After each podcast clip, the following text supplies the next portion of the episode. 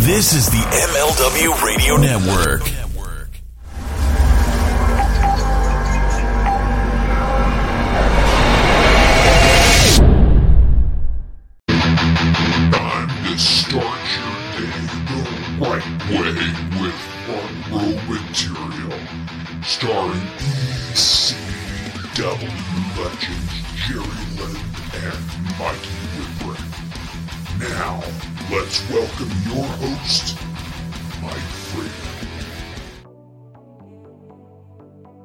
The program. This is Front Room Material. My name is Mike Freeland. I am joined, as always, by my beautiful bald head co-host.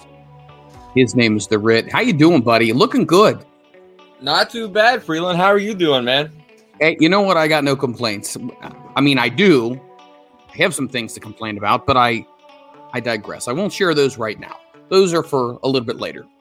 Uh, th- those are for two hours from now on After Dark. After dark, that's right. But let me first ask you this, buddy. How was your uh, How was your trip? Go see was- the, the the Sacks. Is that how you say Oh, it? well, The man. Bastin? We, w- went up to Boston. Yeah. You know, s- s- seen a little baseball and, you know, seen the Sox. Seen, seen the Nice. Sox, you know, split it. You know, that- They were- it, it- it's bad when, when you just meet a guy, Tyler Fullington on the show. Yeah. And next thing you know, the man's blowing up your phone. He's quiet. He's quiet Friday. Right. when the when the Phillies were losing. Saturday, that man's blowing up my phone, talking a little smack because the Phillies are winning. Can't believe that. Kids these days, I tell you what. Get no respect around. no him. respect around here. Not for your elders. Right. You're almost 40, aren't you? Or you're you're Whoa, you're, you're 40. I'm 39. Oh my god. Are we going to go through this again? You're 40 Well, years old. I'm 39. You want me to get Megan? No, I'll, that's I'll fine. get Megs. Okay. That's fine. I'm I'm 40. Is that believable or not so much? I, I can't believe you're older. Or you're not older. Well, it's either the maturity aspect of it or the way I look. It's one of the two. But uh, anyway, I digress. We have a big show for you guys tonight coming up here in hour one with Future Stars Now. Rit, tell them who's joining us on Future Stars Now. Hey, hey, this Tonight. man and this man and I go way back. And there is nobody better than Andy freaking Header. He's a big indie star here in Pennsylvania. Uh, you know, him and I known each other since way, way back in 2011. Nice. And man, I, I, I'm I'm glad to get him on here as you know. Technically, he's our first guest on Future Stars Now. I like So, it. And, I like and- it. and it's not man this man is well rounded not just wrestling he's a big metalhead him and jerry and mikey would have hours to talk about comic book you know or extraordinaire loves Aficionado. yeah aficionado also he loves his superheroes man it, it, there ain't nothing this man can't do Love it. Well, you know what? Instead of talking about the guy, let's talk to the guy. What do you think about that? Let's bring them on in freeland Ladies and gentlemen, I want to bring in wrestling veteran and very good longtime personal friend of the Rit, Mr. Andy Header. How you doing, buddy? Whoa, hey, I'm here. So I didn't hear the first two minutes until I backed out and came back, and then when I came in, you were putting me over. So thank you. How the hell? We're good. We're good. We're glad that you uh, were able to carve out some time and join us today, and uh, can't wait to hear about your professional wrestling career, uh, being up in the Northeast, uh, your association with, uh, with no, with uh, with that guy, with that guy. Oh, Two over, jeez. Yeah. I gotta get I gotta get used to the way I point. Anyway, mom says pointing's not nice, but you know what? I do it It's- anyway. It's reversed. It is. So, tell us a little bit about. Uh, first of all, introduce yourself. I mean, as far as your time in wrestling and all the good stuff. Okay, I was actually going to open, but I didn't hear for the two minutes. I had to tell you that. I was going to start off with my catchphrase here and be like, I am all killer and no filler. Match of the night, every night. And you're soon going to find out. Ain't nobody better than Andy Header. So, yes, uh, I've been wrestling, I think it's almost 15 years now, which is crazy. Like, I- I started like 2006, 2007, somewhere right around there. And um, yeah, it's, it's it's crazy how it flies by, but I still I feel good. Uh, I don't. I, I've never had any injuries at all, except from you know, getting popped in the face, bloody lip, or something like that. I've never broken a bone. You know, thank uh, thank goodness. So uh, I don't know. I, I, I love wrestling. I still feel as good as I did when I started, but I feel that I know a lot more now. Obviously, for wrestling for 15 years, even though we took a little break there with the with the corona, um, I still did tapings for Outbreak and for uh, Draven did some stuff that I think never got posted, but the, the Outbreak stuff did. And uh, I don't know. I, I feel like I'm almost better than ever in, in, in some senses. Not to brag myself up, but I did. Uh, I dropped some weight because like right after we were done with the quarantine, I seen a picture and I was like, man, I look fat. I need to do something about that. So I went from about like 185 to like 190 down to currently 166. So That- that's not fat. That's not that Andy. That's not fat. Like I know, but it was for me. It was too much. Like right. you can't eat three donuts in one sitting, and then you know. You Okay, thanks for coming on the show, Andy. Uh, really appreciate that. You have yourself a good night. Three donuts. My, I'm just, I'm just getting warmed up at three. Yeah, like if I wanted to, I could eat a dozen. but Yes, it's probably not a good idea to. good call. You know. so, uh, yeah. So I, I slimmed down and I look a, uh, a lot better now. So my, my goal was to look like Kota Ibushi, and I was like, well, I'll never probably get exactly there 'cause that's insane. But if I can just get close to Kota Ibushi, that's pretty good. Well, you look, you don't look a day over 25, and I, I'm just being honest. Well, thank you. My uh, my mom is uh, she's about to turn sixty seven, I think, and everyone says she looks like she's like forty five. So if I can stay twenty years younger looking than I am, that's wonderful. I agree. Man, So- you, you you you you've always. I, to be honest, I haven't talked to you like face to face now since I, I don't remember the last time. like uh, maybe seven years, eight did I years, see you somewhere at the Walmart up there, or Ma- maybe. You know, but but good lord, you, you have not aged at all. no? No. This, this is the only thing new here. Uh, blonde, like well, Joyce, the reverse camera. That I added that, like because I cosplayed as Matt Hardy from New York Comic Con, and I was like, I kind of like that. And I'm like, like I just had the streak. I'm like, you know what? I'm gonna add the whole thing here and make it all blonde. So yeah, other than that, I look exactly the same. I pride myself on staying exactly the same, except now I'm in better shape, of course. So, uh, what kind of got you started in wanting to do rest? Like, what was it that caught your eye about wrestling? Because we talked to a lot of different people, and, and a lot of people say, I really wasn't that interested when I was younger. It wasn't until later in life that I found out that I was interested. So, how did you get the bug?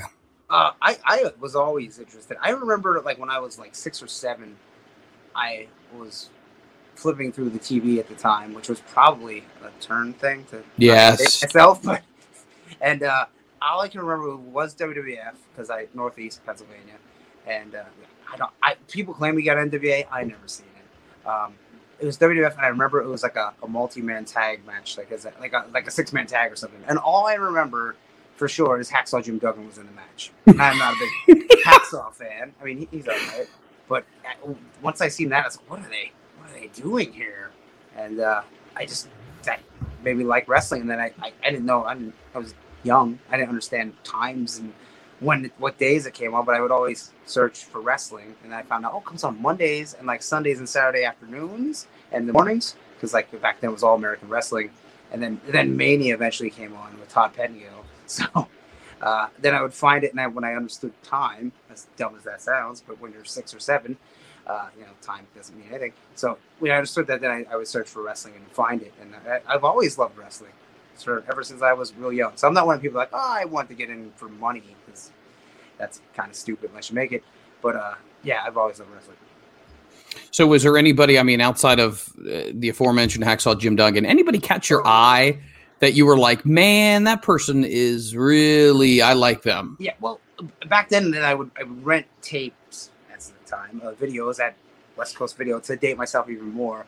And uh, you see Hogan and Macho Man and Warrior, you're like, well, these guys are like this is what I was supposed to like, so I guess I like these. But then I would also like, I like, I like this Roddy Piper, I like Mister Perfect, and uh, at the time I didn't know, but I, I like the people that could wrestle a little bit better. Yes. So, like the workers. I'm like, you know, I, I like Bret Hart, and I kind of liked him more than watching Hogan, even though like I can still watch Hogan Hulk up against uh, you know Earthquake. I'm like, this is awesome, you know. But uh, I like the workers, but I didn't know it. And even now, like when I see someone like I like Daniel Bryan, you know, I like uh, AJ Styles more so than say the I I know someone that's more showy. So, when you started to get into wrestling itself, who did you seek out to say, "Hey, you know, I I want to find somebody that I can start training with or somebody that actually has a school. Does anybody have a school? Does somebody have a ring? Um, what Well, was I- your Yeah, I knew nothing. I knew nobody in the business. It's crazy how who, who I know now. if I just knew a fraction, oh there we go, a fraction of that then, it would have been so much easier. Um, I, I knew absolutely nothing. I could search on the internet, but you're thinking the internet in 2005 isn't what the internet is now. You know, it was all right. And and there was some schools, and there was like the Wild Samoans. I'm like, I don't think I'm ready for that. That's that's a little bit too much. And there was, uh, I don't even think Chikara, which I eventually wind up at. I don't think they even had a website or anything yet. So I was at a local band playing, and I ran into one guy and says, "Oh, I know these guys that they do backyard stuff that you you would like to do because I did that a little bit. Nothing crazy. I never went through fire or anything like that. But uh, they were in uh, New or not New Haven. Uh, what, what's the name of the town? Uh, where where, uh, where Cody and uh, Bruce Maxwell trained. What's the name of that town up there? Oh, Jersey Shore, Pennsylvania. Jersey Shore. Jersey Shore, and um, GTL baby? yeah, yeah. Uh, I, I, I- got hooked up with some guys that were training there at an airplane hangar of all things. No heat, no uh, uh, AC, no running water, nothing like that.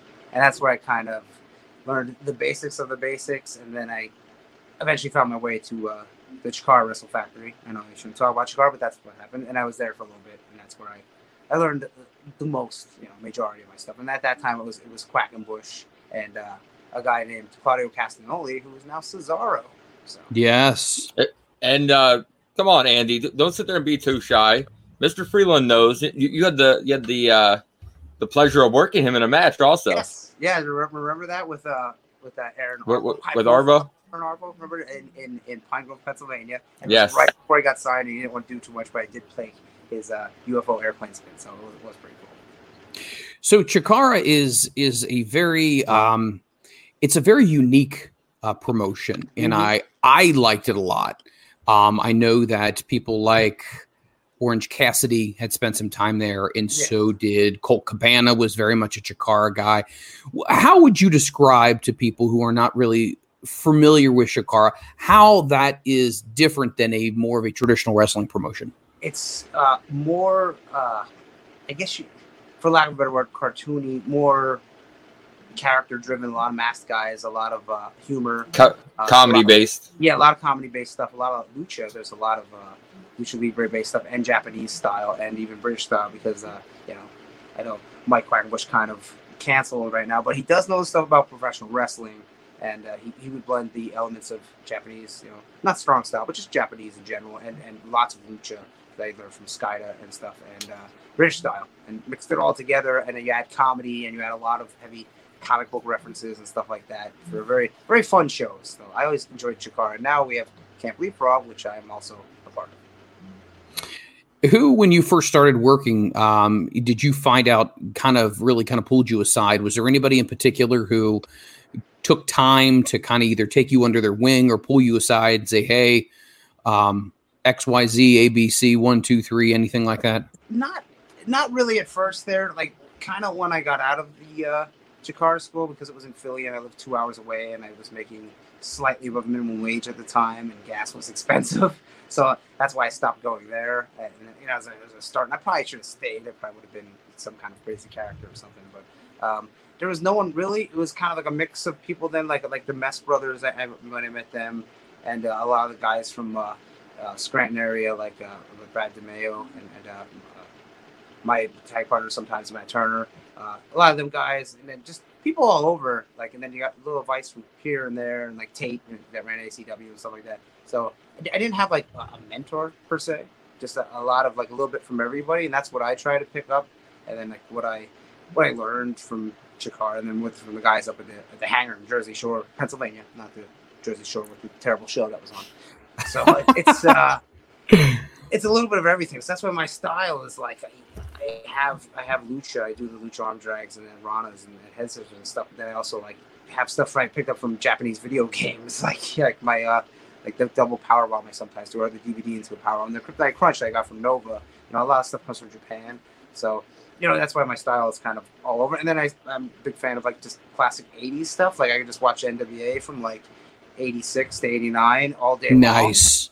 and and like just have an NWA match, like a 1980s match. We're like, I'm gonna body slam you and then sell that, and then we're gonna build to a suplex.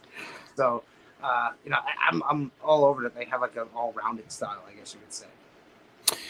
So when you started, and obviously you were going to different promotions, did you find that it was easy to get booked? Because I know some guys that say it was hard in the beginning to get booked on shows. Did you find that it was difficult, or did you find out after a few times out, your name starts circling around, people start talking and saying, "Hey, look, we have this show coming up," or was it uh, tough sledding? It's it, it's a little bit tough at first, uh, just because no one knows you. I mean, unless you have a look like you're jacked to the gills, or you're six foot eight, or you know, or you just have a real wild look. Um, it, it is hard at first, so you need to know somebody. Like, hey, we're we're training. You know, we wrestle for these guys. We're gonna bring you along and just see if they have a spot for you. So at first it was hard, but then once I got it there, I had a little thing called charisma that a lot of people don't have. So that helped a lot. And I was like, I was I was a heel, and I was just yelling like crazy and just trying to do all the overtop stuff to notice me. Like so, like I figured like if I do this, you know, those guys just doing moves. But if I do moves and I'm wild, then they'll be like, hey, let's book that guy. And always have good gear, everyone. If you have good gear and you're the shits, I, I don't know if I can curse. Sorry if I can't. Hey, curse away. All right then, fuck, fuck, fuck. Um, no. if you have good gear, but you're the shits, people are like, "I'm gonna book that guy because he has really nice gear." You might not get booked again, but people will notice you. So have good gear, which I always try to do, and uh, you know, get good. But uh, it, it's- hard at first. But like, if you once you go out, and you have you say that you can work and you're easy to deal with, you don't mind doing a job. Some people do. Um, you, you can get booked. It, it's easier to get booked, and then especially if you're entertaining. If you're e- easy to work with and you're entertaining, you won't have a hard time. Uh, Andy, that is one thing I've always loved about you since you brought up is your gear. Yes. So, like some of your gear that you like, what were your ideas going into the gear? You know, Well- because I remember some of these crazy stuff that you would never think of, but everyone everyone always loved it. Yeah, uh, that's one thing that I, guess I'm known for is uh, really nice gear. I don't make it, but I do design almost everything. I sit down, I, I, I come up with an idea of what I want to base it off. It's usually comic themed, um, like my Gambit gear that people love. And then I was trying to take essence of the character. Usually their chest, because superheroes' legs are normally blue, like are, are boring. Like Superman's legs, it's just blue. There's no design. So like you gotta take their chest, move it down to the legs, spread it around, and like use alternating colors because one thing I always hate is lame gear. If you come out and you just have like black tights with like a stripe down the side, like maybe that would work in, in the 80s, but come on, jazz it up a little bit. So that's what I do. I pick what character I want to do or what theme I want to do, and then just kind of draw it up. Sometimes I draw up several times and then send it to the gear guy, and then usually they can make it really, really awesome. So, I mean, I have several sets. Um, I have two more coming. so you can never have too much gear. Um, you know, but you got you got that's like they say, invest in yourself. As long as you have a couple sets of gear, and uh, you know, bring one or two to a show because you never want to wrestle somebody and you look like a tag team. That's terrible. Hey, I have black and red, and well, I have black and red too, and I just I hate that. So I want to look totally different than whoever I'm wrestling. So that's why my, my gear is always is one of the it's probably ninety five percent comic book themed. I do have some video game stuff and uh, some new ones coming. So I'll say the- the one uh, I always remember was the the Mario inspired the oh, mushroom. it was a death mushroom. Yeah. yes. I still have them, and they're still they were pleather on the side, so they're peeling off a little bit. And that was like a, a generic design that eLucha had. So any uh, expiring wrestlers, eLucha.com, um, you can get some stuff on there. They had the tights like, and they had the death shroom like design. I was like, can you just do this and make it purple, and then make this like green and alternate? And they came out really good. I never seen anybody else with that. I think I seen one guy that had the like a biker shorts version that were red. But uh, they, they were really cool. I still have them. I still have all my gear actually, unless it got so bad that I had to, that was falling apart. The kick pads I've thrown out, but like all the tights I still have. Andy, let me ask you this: When it comes to being standing out in wrestling, um, obviously you have to be capable of of performing in general. But would you say if you are on a scale one to five, maybe a two and a half or a three in physical ability, but you are a five plus in personality and persona and character and presentation. Would you say that supersedes um, the the in ring ability, or do you think it, it does need to balance itself out? It can because if you look, I always tell people, imagine a video game. A wrestler is like a video game, and you have 20 points to put into your character. 10 points is the max, right? So you have, uh, let me see here, charisma, and then you have in-ring talent, and then you have look. So you can only max two, right? With 20 Right. points. So you have to distribute them. So like if you look really good, and then you wrestle really good, you then like you know your your your in-ring talent won't be that or, or what whatever I said. What was it? Uh, looks. Charisma. Your Yeah, personality. Chris was real low. It's like you look awesome, but then you get out there, but um, to wrestle. So like you have to balance it out. I tell people like a role like the warrior, ten charisma, ten look. Well, maybe maybe like nine charisma and one in ring talent because the warrior. was Yeah. But he was awesome because like look at this guy. But then like some people like like Ric Flair, well, he would be all tens just about basically because like Ric Flair looked good and he could work and so I'm but like if you if you know if hey I'm not that good, but I'm really entertaining, you can get around it. Kind of like Hogan. Though Hogan wasn't as bad as what people think, but he was no Bret Hart by any means.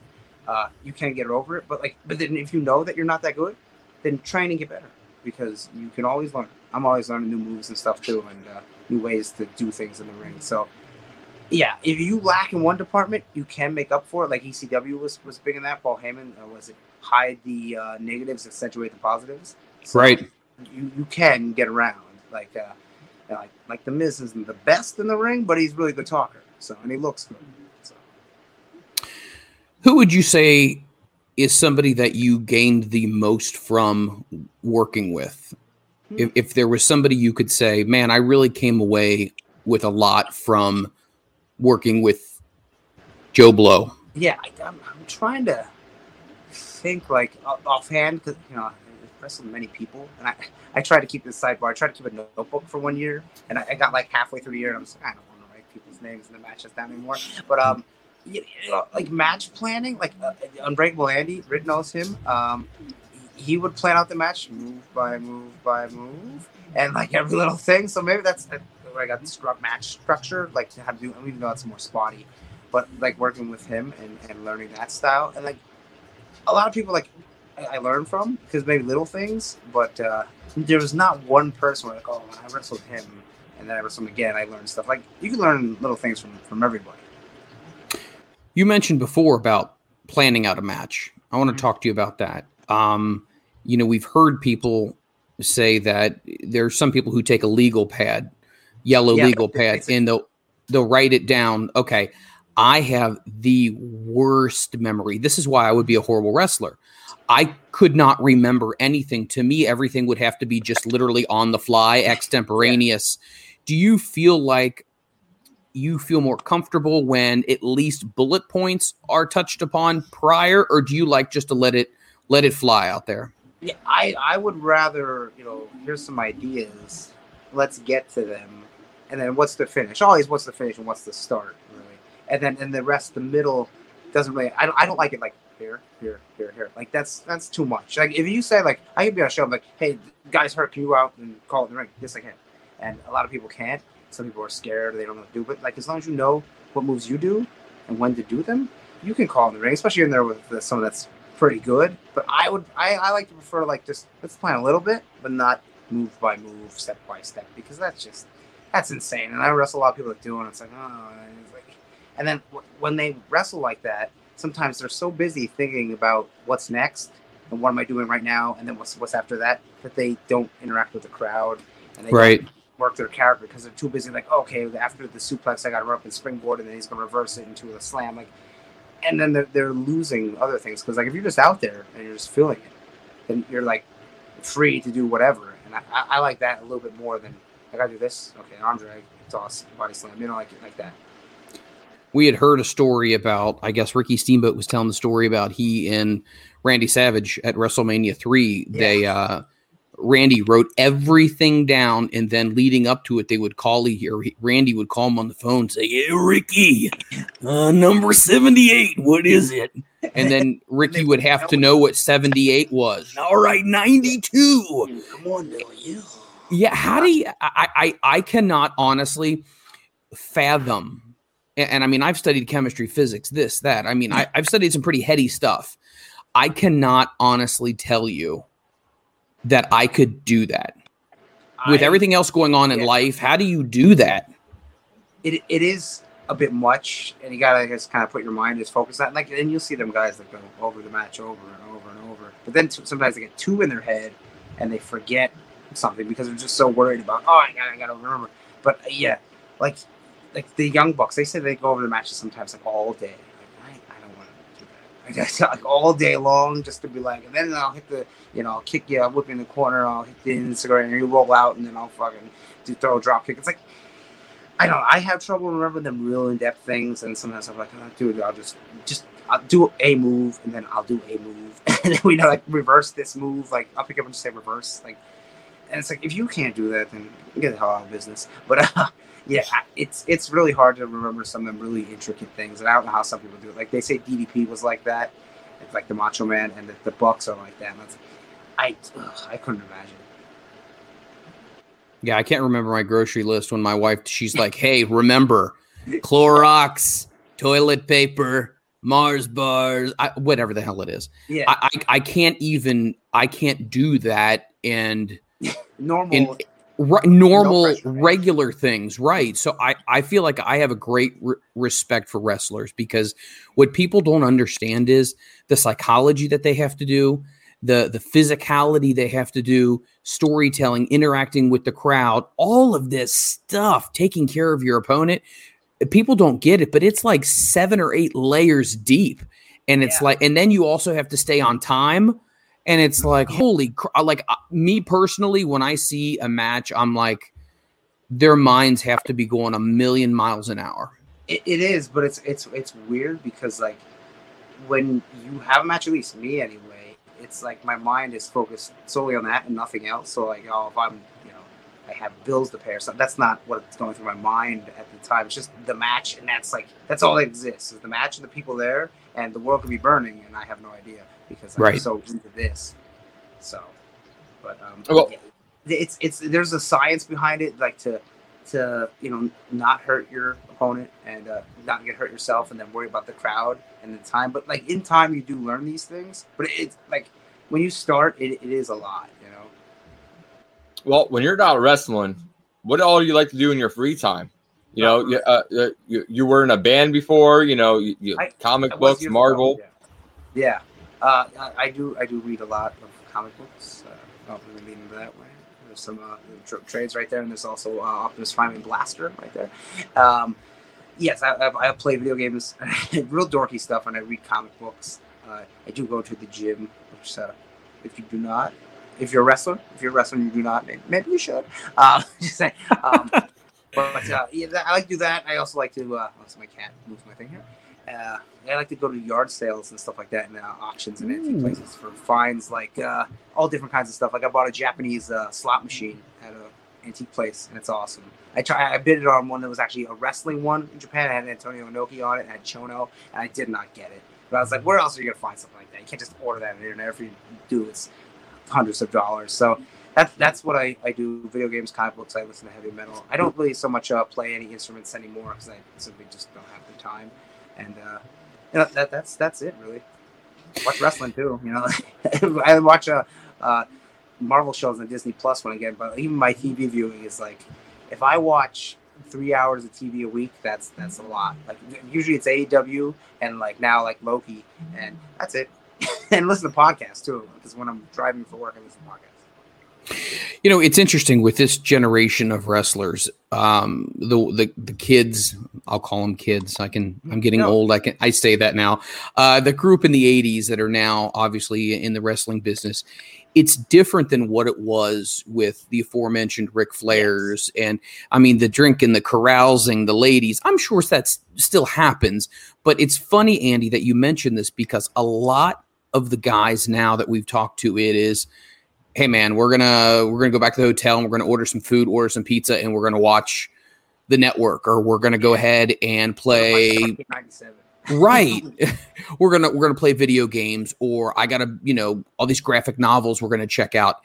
The culture of what wrestlers do outside of when the lights go out has drastically changed. Mhm. Um, do you feel like obviously that's a good thing with the business, or do you think in some ways wrestlers outside of work have become more um, more to themselves? Yeah, I I think it's much better than when, when years ago when they'd be like, okay, let's get a case of beer and put it in a cooler in the back and drink all the way as we drive to the next town. That's Right. nonsense. I mean, what if you, you hit somebody? Like they say, I mean, not to be the other people, like, what if you hit somebody and your, and your kid dies in the car accident? Because Right. That's horrible. So, I mean, that is a lot better. Like, you want to go to the bar and you drink, like, I don't drink at all. I never did.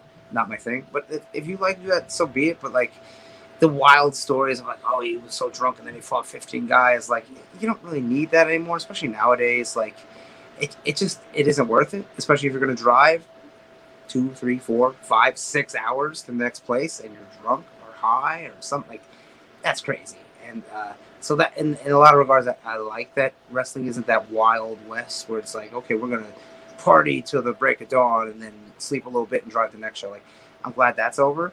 And like some people, are like, oh well, the, well, people are soft. Like, no, there's still tough guys in here. Just because you play a video game or read a comic book doesn't mean you're not tough. Like, Right. I don't, I don't subscribe to that. Like maybe Cornette would say that, but uh, I, I, I kind of like that. It's not, you know, uh, uh, regard it if you go out and you drink and then you get in a fight and then you do drugs and it's like, oh, look at him. He's, you know, he's a party guy, so that's why he's a better wrestler. That makes absolutely no sense.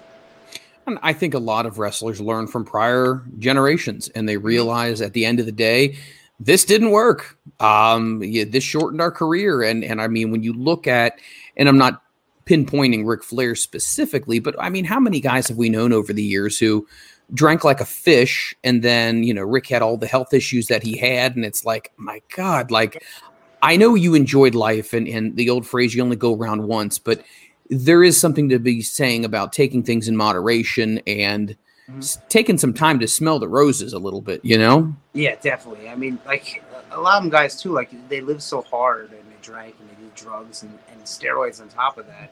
And like they probably could have lived a couple more years. They probably could have wrestled longer if they didn't live that, that reckless lifestyle. So yeah, I, I, I agree. Let me ask you about the uh, the payoffs, and not to get too personal with finances, but ear early on, a young Andy Header, he's out there, he's wrestling. Um, I assume you know you're driving town to town. You have to have your gear, and obviously you have to eat, and there, there's so many other things. Yeah.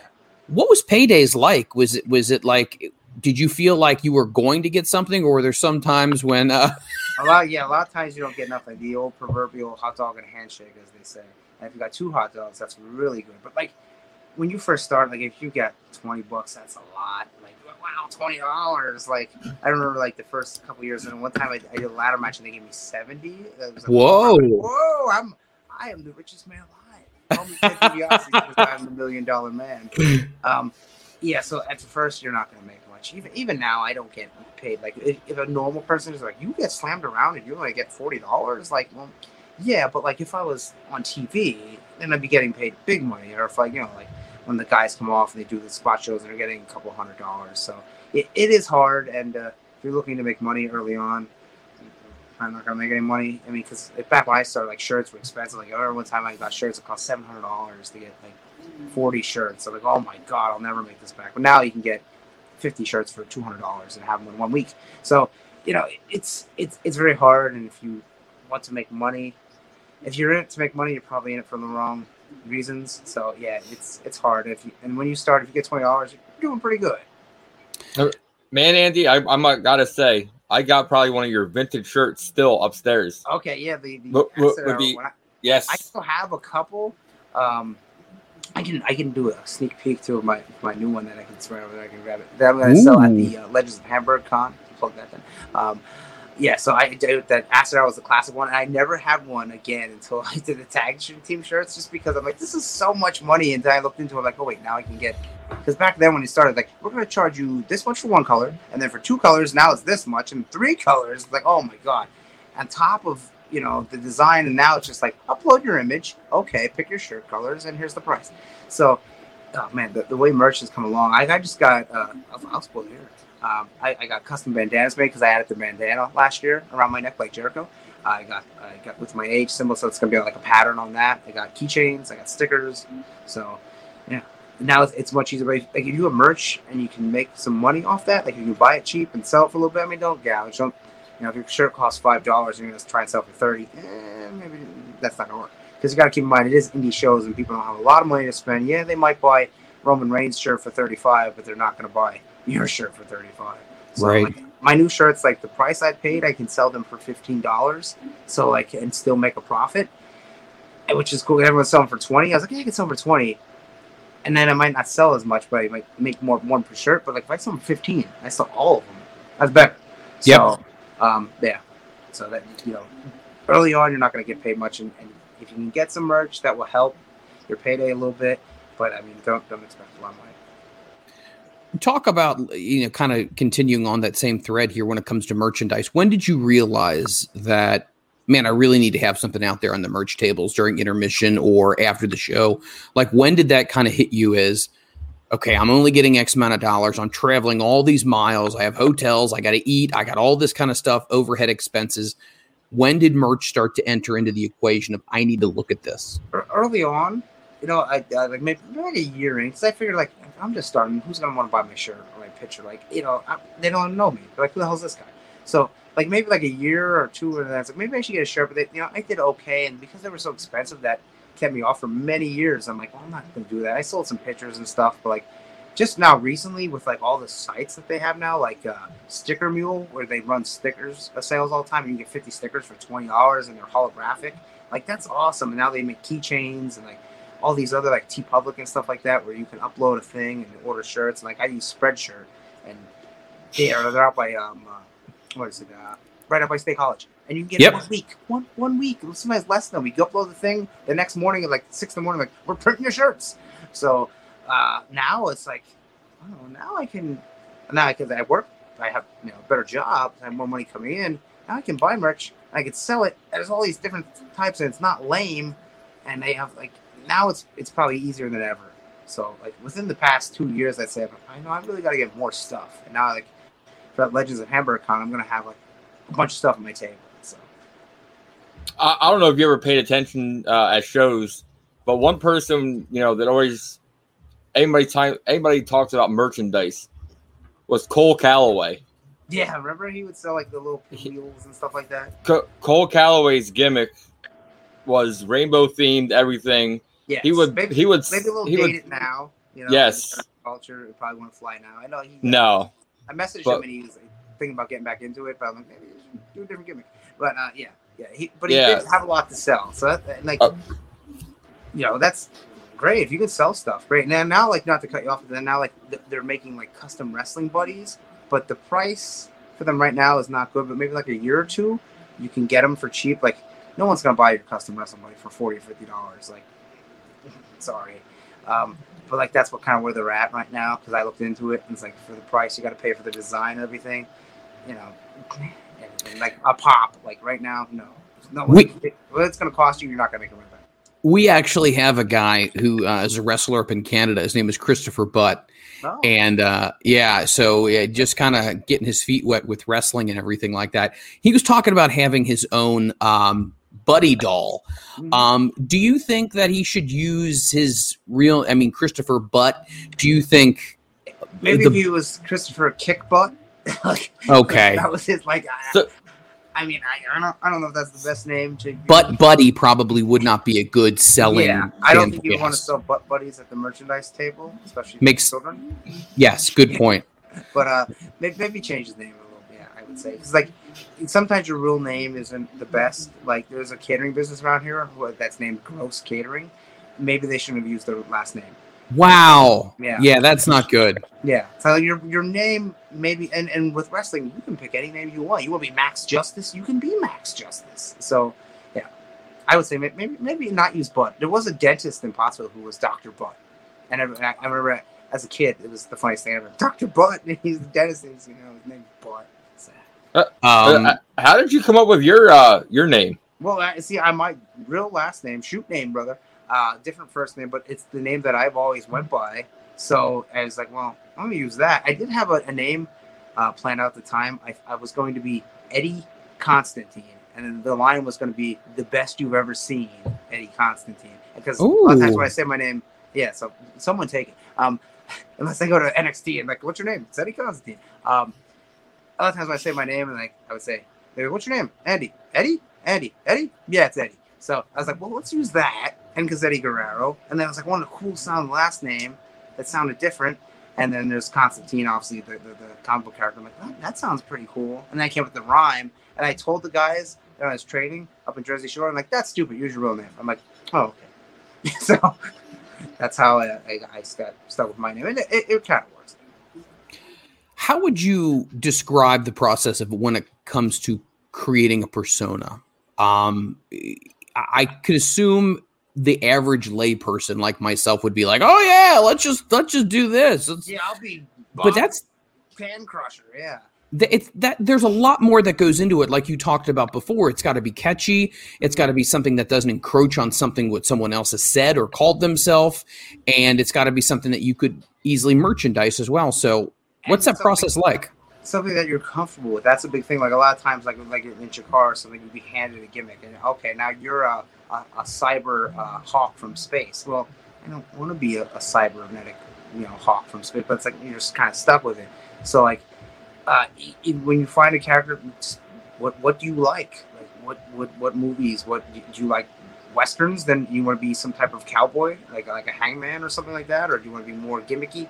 Find something you like, and then I, I always said write a name, uh, like get a list of names, uh, first names and last names, and just write them down, and then match them up like uh, the old Mad Libs or whatever, the, you know, and then try and figure out. That's my cat jumps up me there.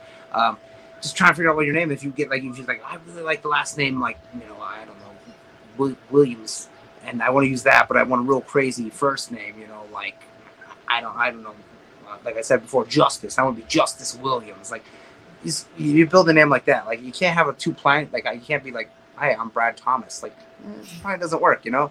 So and then you can't be too over the top unless your character's over the top. So a lot goes into it, but it's like it's it's something that someone really can't. They can give you guidance, but like I can't tell you who to be. Like unless you like, I want to be a pirate. So it's like okay, well, you know, you know it, it's it's hard. You got to find what you want to do, and then and then sometimes people take their name and they'll they're like like Bryan Danielson when he went 30 it's like, oh, I want to be Daniel Bryan. I'm gonna switch it around. So sometimes you do that, or you take your middle name, or maybe take your mom's maiden name, something like that, switch it around. Or if your character's like totally like your Shockwave the robot, then you know you come up with something like that. But it's it's hard. But my advice would be find something you like and base it off that. Like if you're really into Scorpion from Mortal Kombat and you want to be like you know Dave Scorpion or something, but like try and work a little bit so it's a little different. and You don't get sued.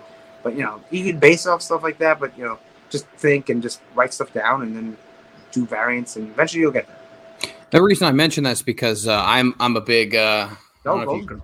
Golden, I'm a big Me TV guy. Um, yes. So if Andy Header was was sitting down with me and and he says, Mike Freeland, I tell you what, you like this show about retired women that live in Miami together. I don't know. I'm somehow sliding into Jack Nicholson here. Uh, what would you recommend? What would you say? How would you incorporate the love of the Golden Girls, elderly people, Miami? living together. I would say take one of their last names. Like I believe isn't Blanche's last name Devereaux? Devereaux, yeah. That last name is awesome. So take It that, is. take one of the other one's first names, and change it to the male version, or just use your name and you could be Mike. Uh, what was what was their last name? Dev what? Devereaux, Devereaux, Blanche yeah. Devereaux. Yeah, Devereaux's an awesome name. It's a very Cajun sound. Like, hey, I'm like Gambit, but I, I'm David Rem, uh, Devereaux. So, like, that's what I would say. Pick that last name because it's cool. Something that It is. stands out, something that's striking. Like, if your last name's Winchester, like the dudes on Supernatural, like, you don't remember that. You don't remember your last name is Jones unless your first name's Crazy. So, uh, yeah, that's what I- I'd say. I like that. Zbornak probably wouldn't stand out very well. I think we probably should, yeah, No, no. or it- Nylund, or Yeah. no. No, and, and sometimes like, not to make fun of, it, but if your name is like overly ethnic and hard to say, probably Yeah. don't use it. You know, if it's a long Polish name like Wojciechowski or something, eh, don't use it. Oh my gosh. Fre- Freeland, I, I'm calling you that from now on. Mike, You, what are you going to call me? Mike Devereaux. Like, Mike, Mike. see, that's good. It is Mike Devereaux. Mike Devereaux, the Cajun sensation or something. ca- oh my god! Look at this. Yeah, I, just I off the top of my head. Andy, I've always wanted to be a manager my entire life. I don't want to get in the ring because I can't do what you guys do, not even close. I, I would look like I was having a seizure.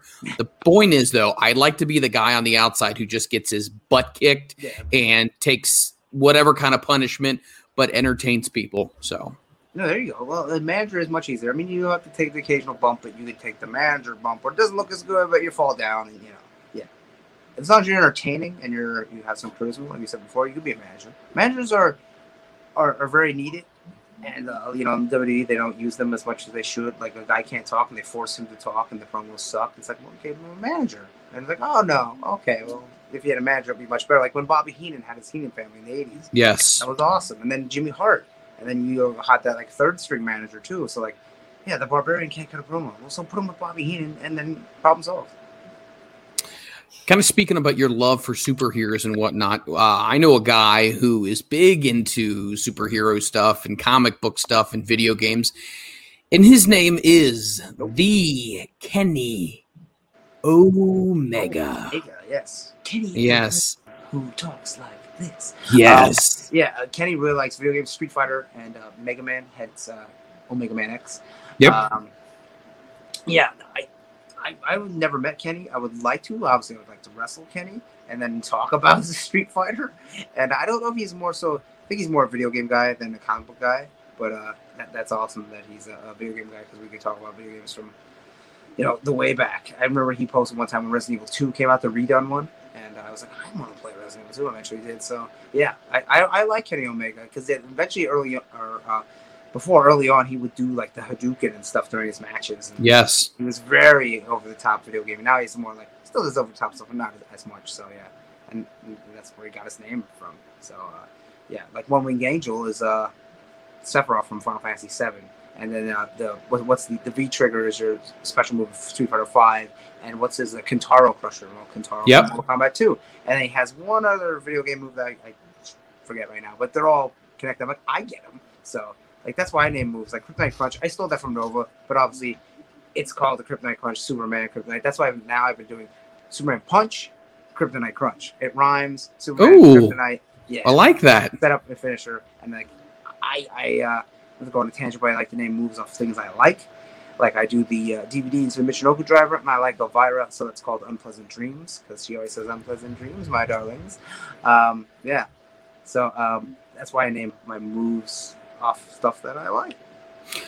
Outside of outside of that, is there anybody else you feel like has done a really good job pulling off like a superhero character? I mean, I, we've seen we've seen different. I mean, mention Nova and um, you have Hurricane Helms. Um, now Nikki Cross slash Ash, who, who her outfit looks really good, but the story sucks. And I mean, she's a good wrestler, but I mean, maybe she you know, could have went about the story a little bit differently. Yeah, they uh, I forget who was doing the interview. I think it was Goldberg was doing the interview with Steve Austin on his podcast, and he said when he started to realize things were kind of not going so great was when they had Rosey, and he was the superhero in training, and I Oh, yeah. think, and then on his shirt it was spelled S H I T, Yeah, it's like and it's like really, yeah, and it was like uh, that was that's like a Russo. I'm like, get it, shit. Yeah, I know. it sucks. Like, oh, I would wrestle the shit wrestler. Um, yeah, the superhero gimmicks usually don't really work out too much. Like, you can be inspired by, it, but if you are superhero wrestling and then you're like Arachnaman, Brad Armstrong, and it bombs, it's like, ugh. I mean, Hurricane was probably the most successful. I don't see Nikki Ash slash Cross being that successful, and they'll probably forget it in two weeks anyway, and she'll be back for that crazy Nikki. But uh, usually if you're inspired by it, it's okay. But if you are a superhero and, and then like, oh, I, I'm doing a no sell because I have bulletproof skin. Well, if you have bulletproof skin, why wouldn't you just win all the time? So it's like, I, I don't know. You can be inspired, but don't don't actually be a superhero in wrestling. You know, unless it, unless it's like totally over the top, like Lucha Underground, and you're gonna rip someone's head off there at the end. Yeah, I loved the uh, the the concept because I felt this guy could wrestle really well, Chris Kanyon, and um, Yeah. the mort with the Mortis character he had, I, I I really liked it. I thought the look was was phenomenal. it was And- awesome. Yeah, and then he was in WCW Revenge for N- N64, and that Yes. was a great game. And it's like, oh, Mortis looks so cool with the black contacts, and his like goatee was painted black, and he was like basically ripped off of Mortal Kombat because Glacier was Sub Zero, but then they changed it. You know, changed his look a little bit so they wouldn't get sued. but Mortis looked awesome. And then Wrath was supposed. They were supposed to have like a, a line of Mortal Kombat characters that were, you know, not Mortal Kombat, but yeah. And uh, yeah, Mortis looked awesome, and then he had cool moves. The flatliner with the first he would do the uh, Samoan drop off the second rope, and then it was the uh, the um, like the move that Bray Wyatt does for standing falling back. Uh, downward spiral edge used to do it. Yeah, that flatline. But yeah, Mortis looked awesome. I like Mortis. He looked great, and then you had Glacier. Yeah, Glacier, who the entrance was awesome, and that's it. Then, like Bruce Pritchard said, that bell has to ring, and then it's not so awesome. But uh, Glacier, a very nice guy. If you ever meet Ray Lloyd, he is super nice, and uh, you kind of forgive him for being not so good in the ring. But like, hey, in, in Revenge, that cryonic kick special was awesome. If you were a booker and you were to book a comic book wrestling card, what comic book characters would you put against each other, and how would you put that card? How would you how would you stack that card? I don't know. Are you limited to just one or the other, like Marvel, DC, or Independent, or You can do whatever you want. whatever you want. I mean, there's always that cliche of like, I'm gonna make Aquaman wrestle Namor. But I, I don't know if I would do that. Or like Superman versus Thor, then Iron Man versus Batman. Um, I, I don't know what I would do. Maybe I would have my favorite characters go at it because that's more interesting to me than hey, Daredevil's got to fight Nightwing. Well, I like them both, but I don't want to see them fight each other. I'd rather see Nightwing fight uh, Iceman. Let's see what happens. Um, you know, let's say Thor and he fights Wonder Woman. How about that? That's kind of good.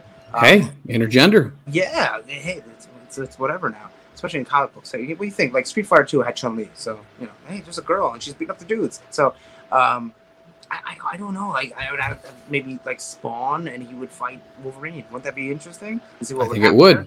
Yeah, um, Ghost Rider and and then put him against I don't know Green Lantern, And that's why I would probably book all. I'd probably book like the entire X Men, except for the crappy characters. And like, oh, let's see, we're gonna have a, a Gambit versus um, um, Flash, and then we'll have like you know um, Polaris. Gonna put deep cuts, and and she's going to take on uh, Batwoman. I, I would have real wild matchups, I think, rather than the normal ones. So I, I don't know. My my my advantage is probably Thor and Wonder Woman though, you know, and then uh, Spawn versus Wolverine is the the semi main.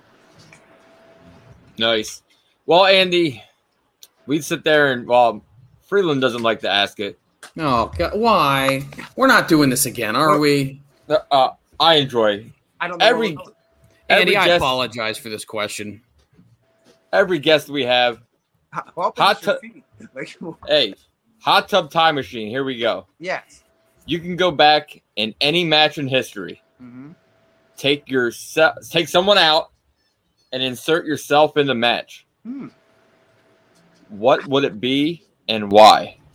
Jeez, like, because if if I take someone out of a match I really like, then I don't like it as much because one part of it is missing. Unless it's like some multi-man match, like let's say, like Kenny versus Okada, like the second one was was, was my, probably my favorite. Like if I take Kenny out, yeah, I'm in it. Do I would I like the match as much? Then I I don't. That's a, a crazy question. Like, would I take Macho Man's place and then wrestle Steamboat? I, don't.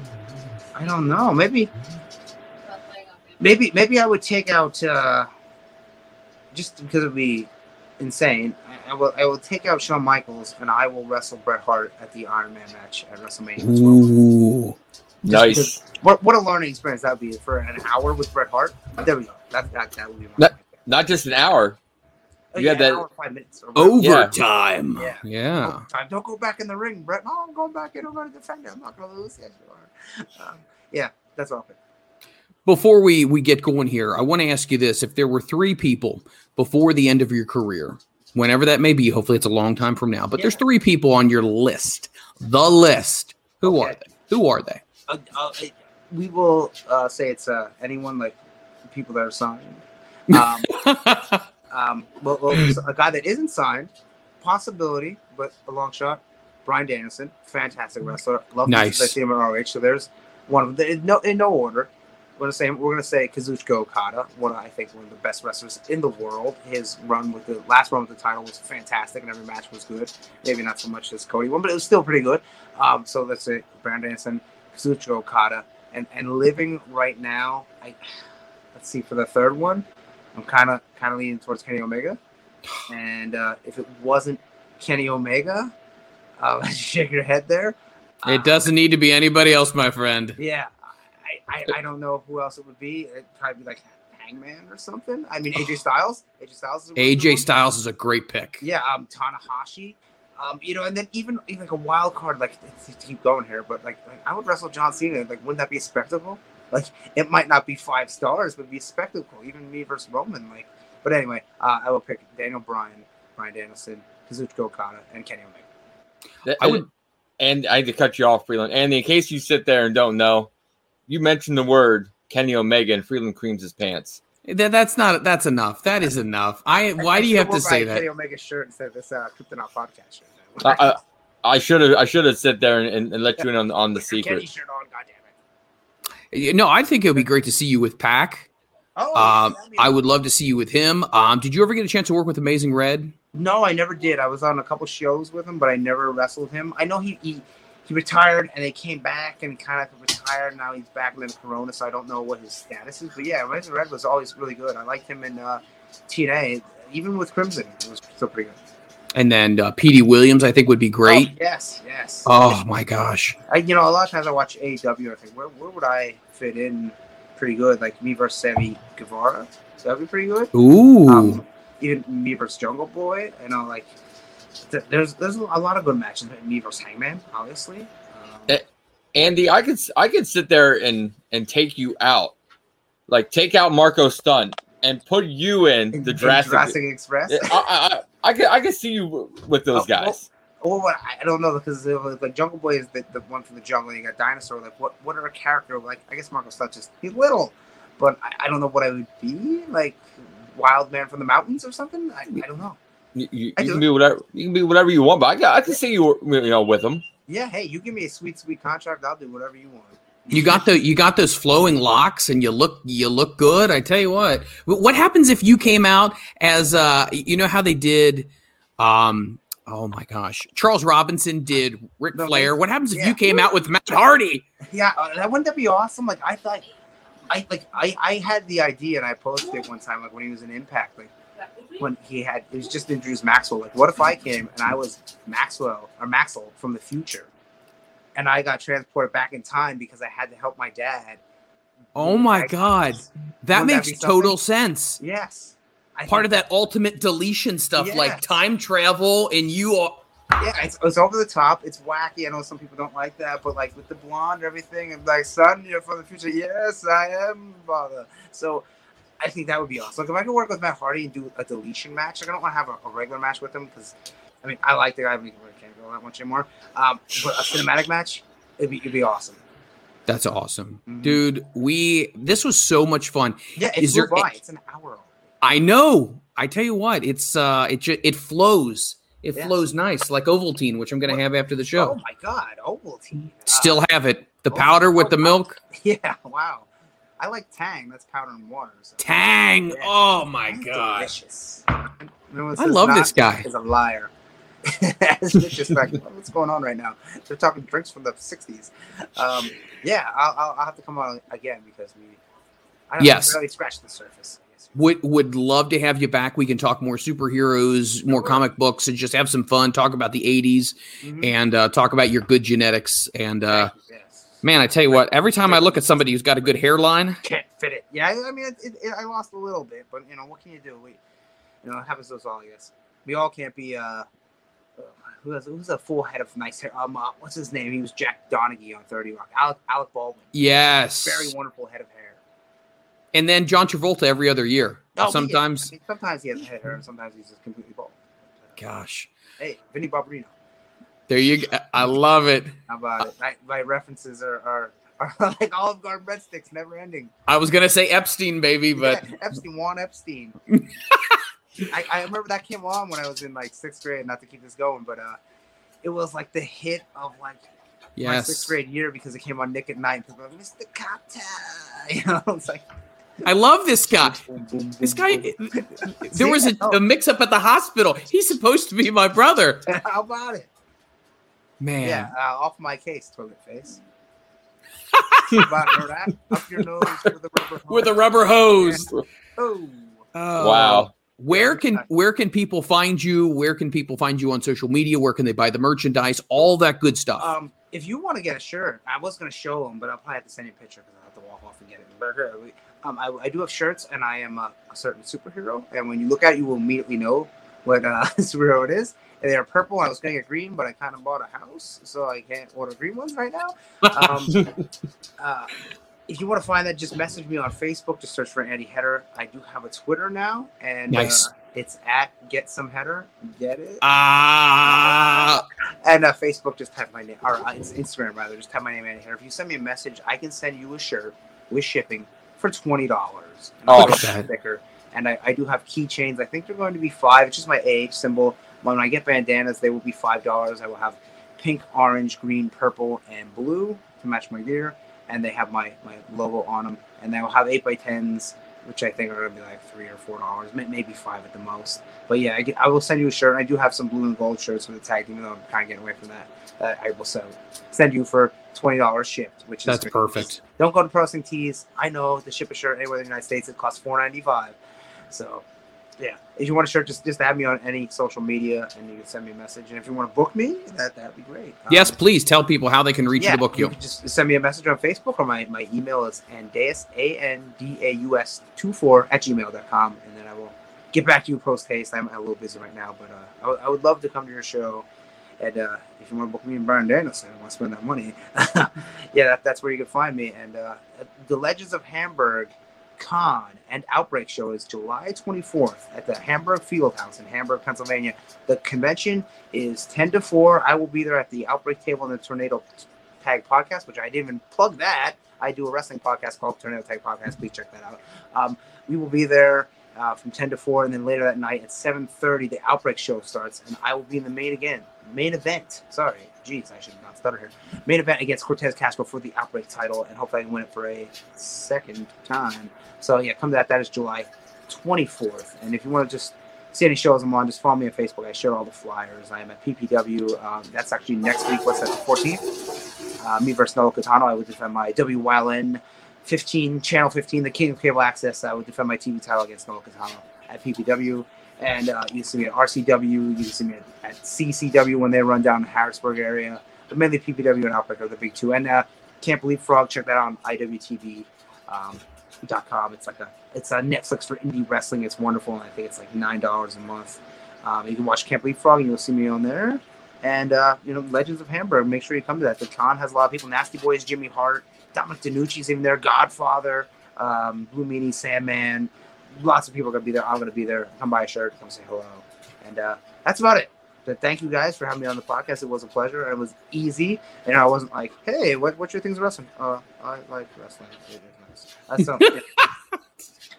Thank you. Appreciate it. Andy, thank you for coming on. We Mhm. we can't wait to book you again to come on down here, guys. Get his merchandise. I'm going to go ahead. and I'm going to post all of those links as well, so people can, uh, if you want to get a hold of Andy, to go ahead and book him for a show as well. I'll go ahead and put that information up after the show as well. Andy, thank you so much for your time, my friend. All right, thank you guys. I will see Hey, you take later, care, Andy. And I'll share this when it comes out. Thank you. Yep. We'll talk to Hey, you soon. Yep, bye. All right. That guy is cool as hell. I love that guy. That man is a can of charisma, Oh my god. bottled up. Uh, like, like we could have went another two, three hours with him. He flows so well when it comes to just talking and just and he's got a wealth of knowledge. 15 years of information here when it comes to um it- just so many so many things um that he can share with the next generation. So that's very very exciting. Man we ran a little late. We ran a little over but you know what? That's fine guys because at the end of the day we want to give you as much enjoyable content as possible. That's why this is future stars now uh this was the the the child the birth uh Rit and I got together and we we birthed together um, I'm not really sure. Maybe I was the Lamaze coach and he was birthing. I think that's the way it was. I was the guy. I was the guy holding the picture that tells you how to focus, and you were the one squeezing it out. Yeah. I think, Focus. Focus. sorry. All right, guys. Well, we're gonna step out for a short timeout, but when we come back, it's gonna be front row material live. We're gonna have the panel. We're gonna have the guys. We're gonna have all that good stuff. So don't go anywhere. We'll be right back.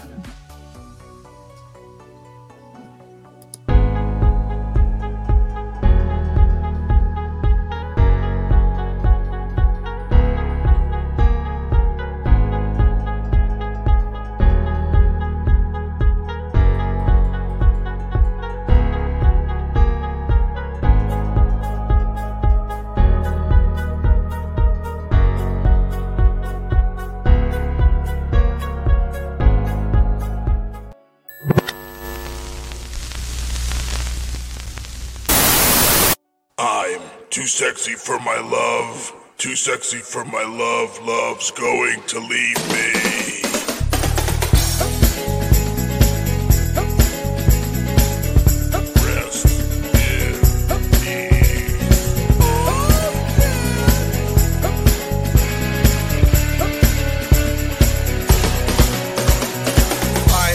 Sexy for my shirt. Too sexy for my shirt. So sexy, it hurts. And I'm too sexy for Milan. Too sexy for Milan, New York, and Japan. Dig it.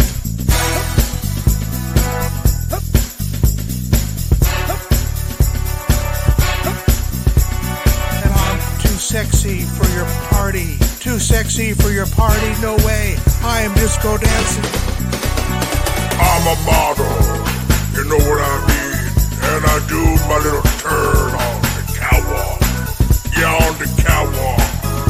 On the catwalk.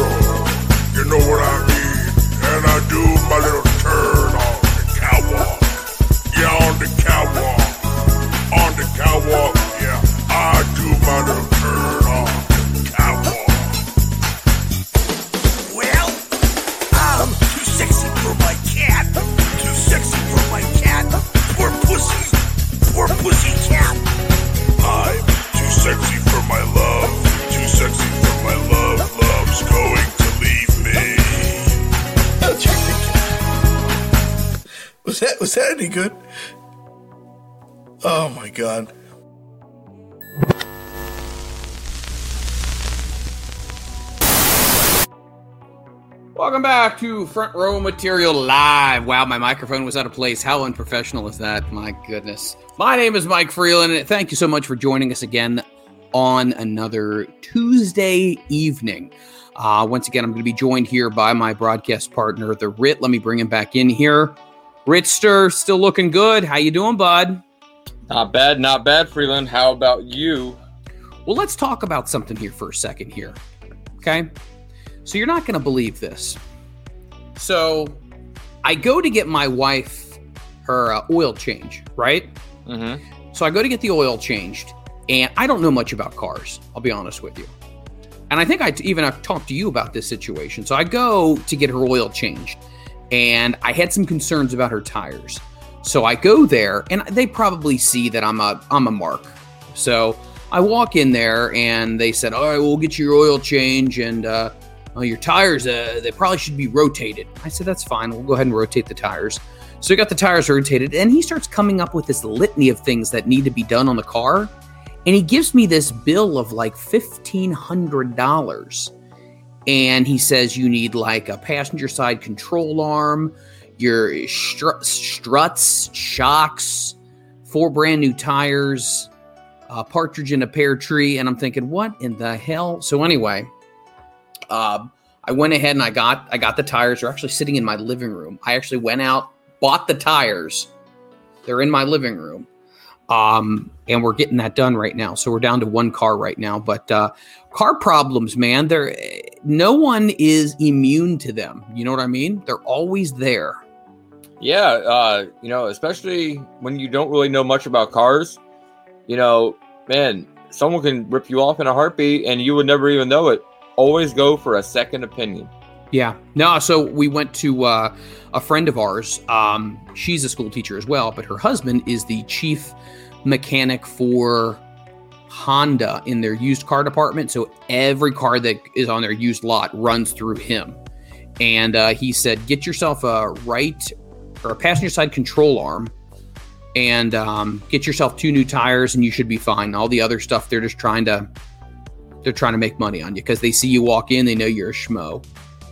Exactly. And and, and uh, when you and I were talking, I, that's why I said go get a second opinion because it sounded like there was way too much they wanted.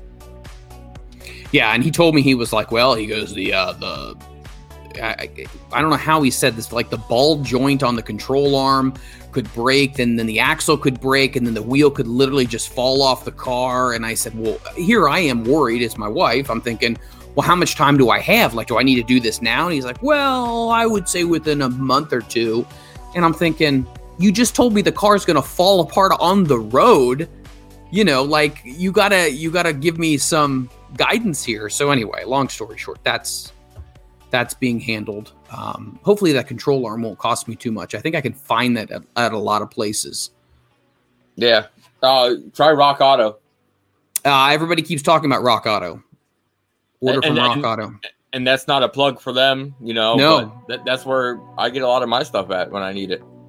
Well, speaking of stuff that I got, so we went to two birthday parties this past weekend. So my nephew was turning four, and then um, our our friends, one of our close friends, their daughter was turning one.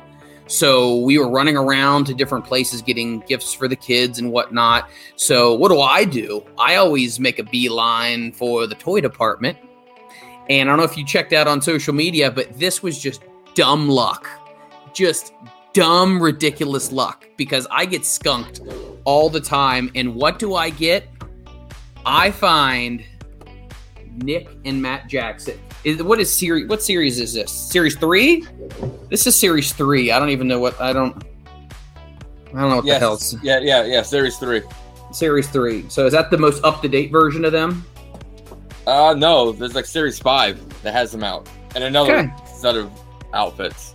Nice. Well, I, I found them, and it was funny because we were supposed to be getting gifts for the children, and I am spending forty dollars just on me.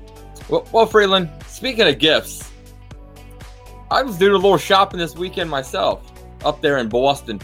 Up in Boston, did you Up run in into Bo- Matt Damon? No, no, but uh, bam. What? Shut up. Shut up. How did you what? Stop it. How did you find that? What are you doing? What are you doing? Don't be pulling my crank. Don't be playing with my crank. Well, I mean, you can if you want. What?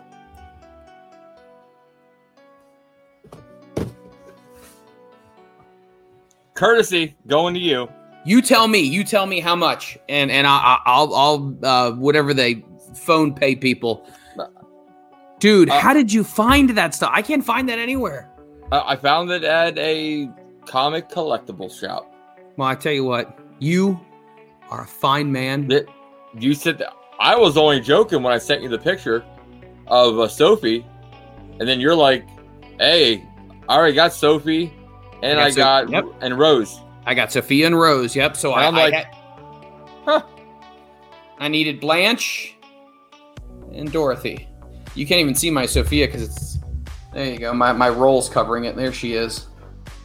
Man, but now you got all four. Now I got all four. Now I feel like uh, okay, collecting the and I paint them. I don't put the plants in them. I paint them to like a bust, like a like a Major League Baseball bust, and then I display it. And I'll go ahead and, and get those last two painted, and I'll, I'll show you the. Se- oh, that's amazing, dude.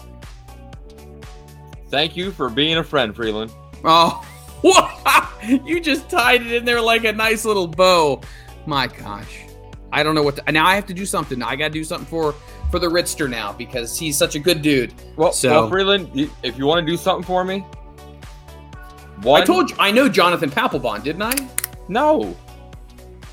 You don't know Pat Jonathan Papelbon. Are you serious? Papsy? Oh yeah. Well, we're going to have to talk a little bit afterwards about that.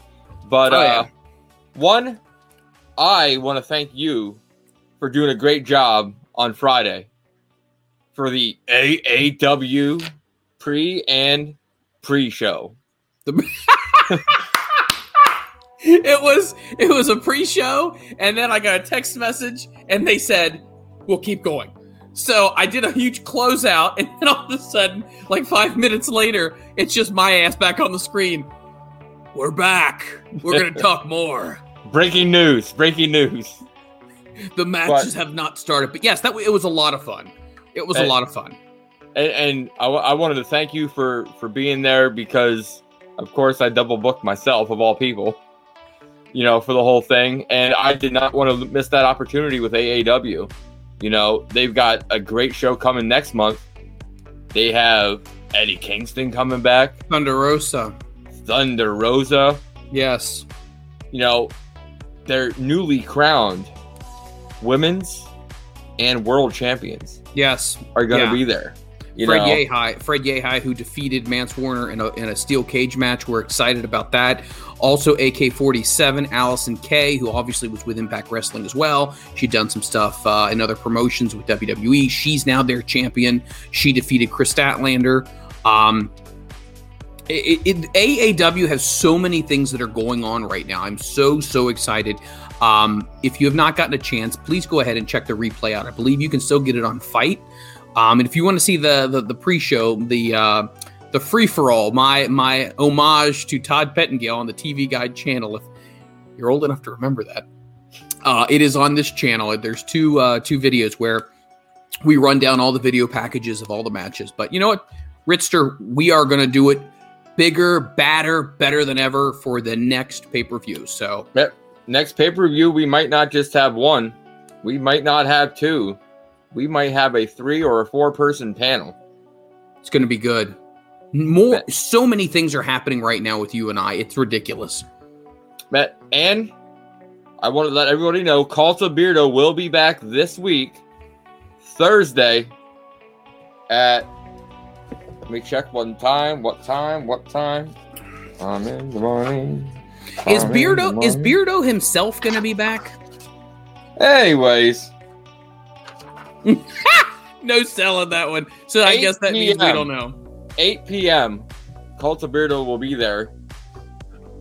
And why you say it would only going to be for one hour? Freeland, tell them why. Because we have ourselves another special, special evening lined up. Uh, we have another big, I guess it's a what they call it, a front row material exclusive. A front row material exclusive. More information on that. I will be releasing all the details about that, but that will be happening Thursday as well. That will be happening nine o'clock. I'm going to keep you in suspense. So I'm going to tweet it out after the show goes off the air. But 9 to 10, we will be going live on this very Twitch channel with a very, very special guest from Down Under. I'm coming from the land down under. Good day, mate. You better run. You better take cover. And speaking of taking cover, Yes. let, us get to the panel. Let's just get to him right now. Coming in first, he's our resident professional wrestler. He's cool, he's calm, he's collected, and he has more Twitch followers than I do. His name is Moondog Murray. What's going on, buddy?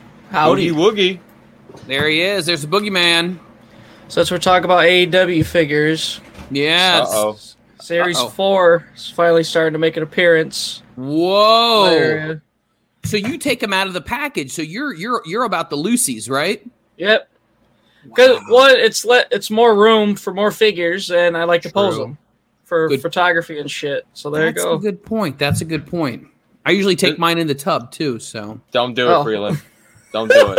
I, I don't recommend that unless you're giving them a figure bath, which occasionally you gotta do that. gotta give your gotta give your figures a figure bath. No, Yeah. I'm I'm gonna leave mine in the boxes right now. See, see, here's the thing. Moondog is way more creative than I am. I'm just gonna have like a big display case. So I got a Well- specific toothbrush for cleaning figures too. wow. Uh, uh, just put it in soapy water, take the brush, and get the dirt off.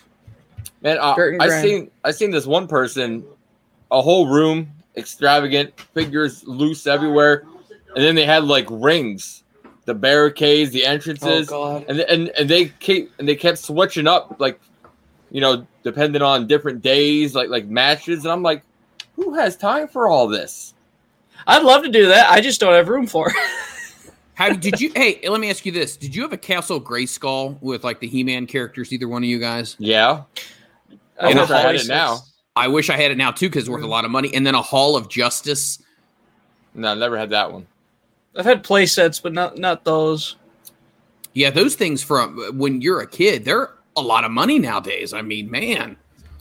Uh, All right. I, What- I personally would love the uh, the aircraft carrier from uh, GI Joe. That thing's Oh, like yeah. like mint, hard to find, can't get it, and it's worth more than your house. oh my AEW action figures. Yes. Wow. Wow. Well, we'll keep our eyes out. I'm a big flea market guy. I like to go to flea markets and check stuff out. So That's where you find deals. it is where you find deals. You're right. Well, I tell you what, before he falls asleep, let's go ahead and bring him on. He's the guy who makes sure everyone stays in line. We call him the ass man. Mm. Don't call him butt buddy. At least just not yet. His name is Christopher Budd. What's going on there, buddy? This is it, gentlemen. Just enjoying the show. I missed the first little bit. I was busy. Just here to spend my evening with you. Well, it's good to see you, my friend. You're looking sharp, as the kids would say. You're on your beard's on fleek, and I'm going to check with Moondog. Can I still say that? Am I still cool enough to say that? Beard does on fleek, sure. On fleek, yeah. There we go. See, Moondog is hip and he's young, and uh, Rich just turned 40, so it's not really going to work for him too well. Uh uh I'm the same age as Megs. Oh, Megs So- is 42. No, she's not. Wait a minute, 30 Megs Megs is not 39. Wow. Wow. And tomorrow's our anniversary. But Butster, how you how you been? What's life like? Uh, what's new? Uh, things are good. Um, working. Haven't had much downtime since I got back from holidays. Unfortunately, I've been working. I had Sunday off. No typical Sunday. Play around in the wood shop a little bit. Nice. That's about it. Haven't lost any fingers, so that's good. That's very good. Well, somebody who doesn't lose fingers, but he does hang out in his garage a lot. Let's go ahead and bring him on in here. He's our our our resident. Uh, what should we call him? He's our resident. What? See, Moondog's our Cave resident. dweller. K. Oh, okay. Let's bring him. Oh, he doesn't even look happy about that. He- he's gonna go off. His name is. Ooh yeah, Mr. Savage. But you're going by Bea Arthur today. Yeah, it's to mock your shirt. I appreciate that. What was your name last week? It was like uh, Sexton Hardcastle. Sexton Hard.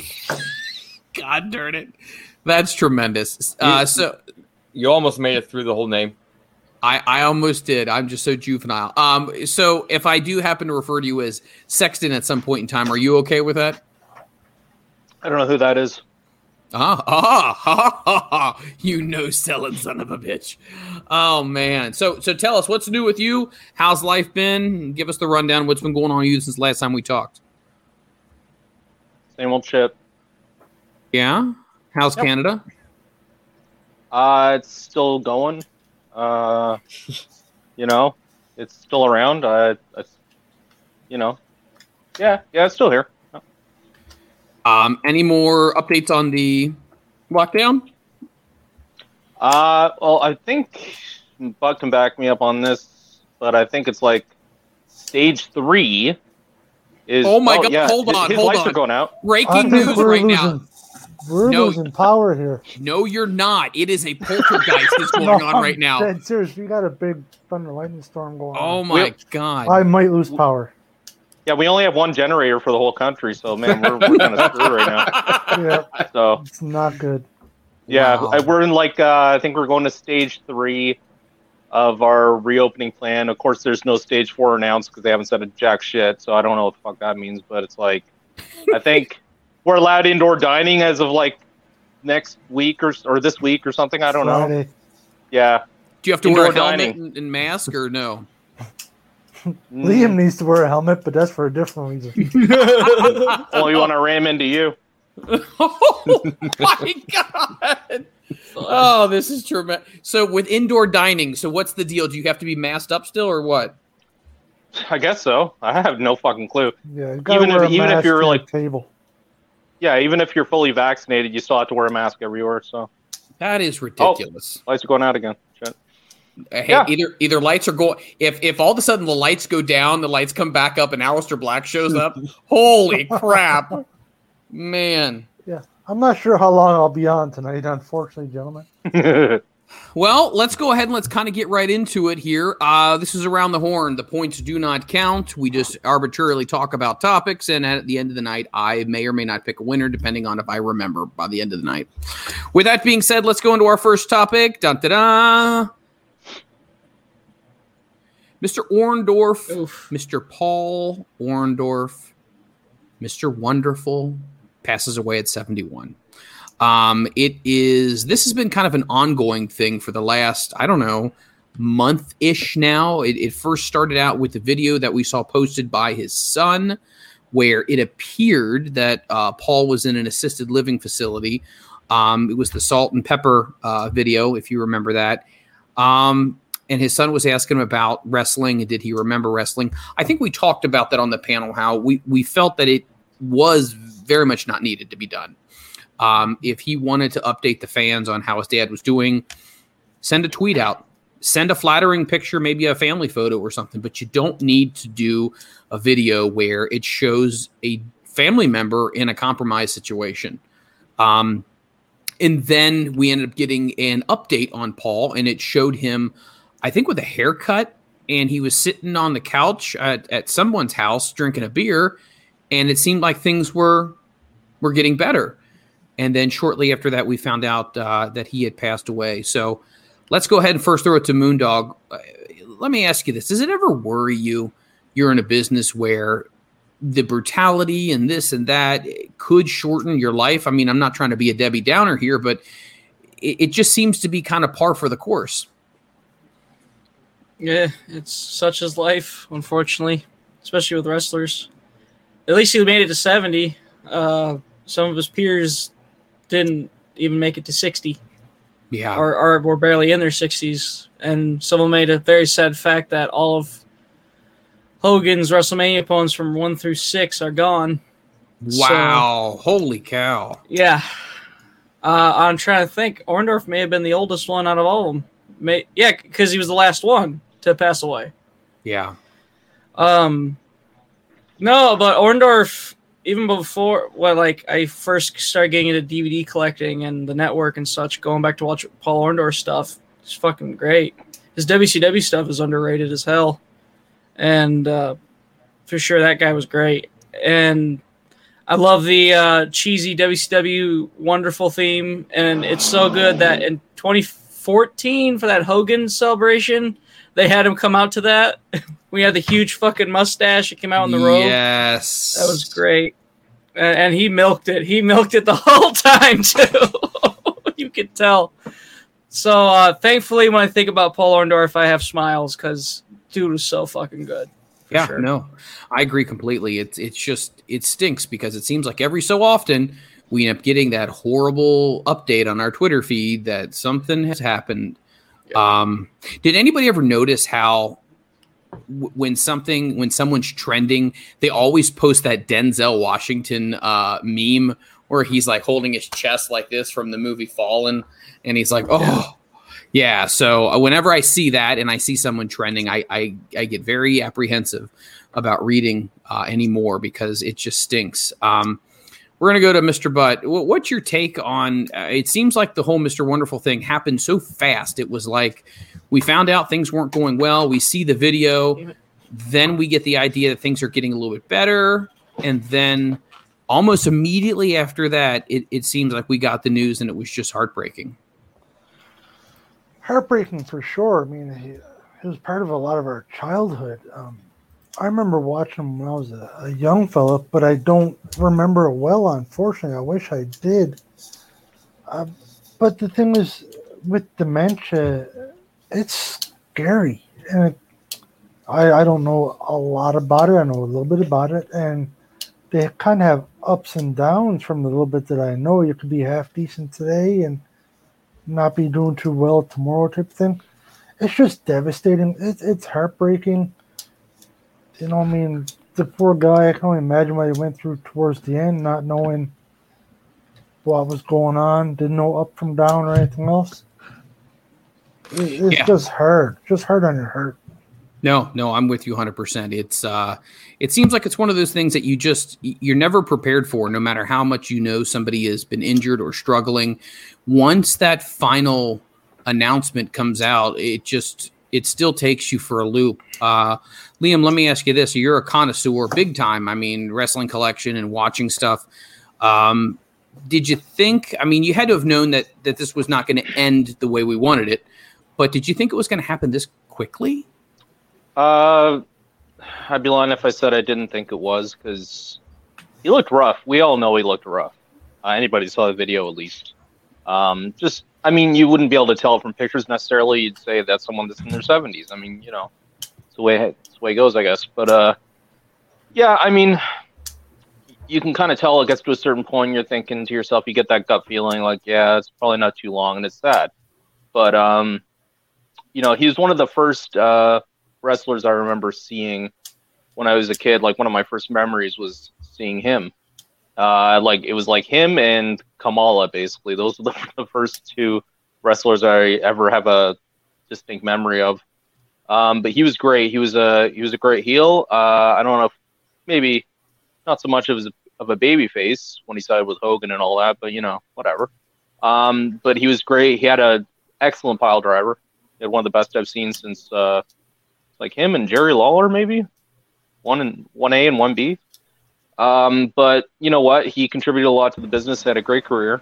Uh, he was in the territory system, WWF, WCW, you know, all over the place. And um, it's just sad it got to this point, uh, especially since our like the last memory a lot of us are going to have is of that video.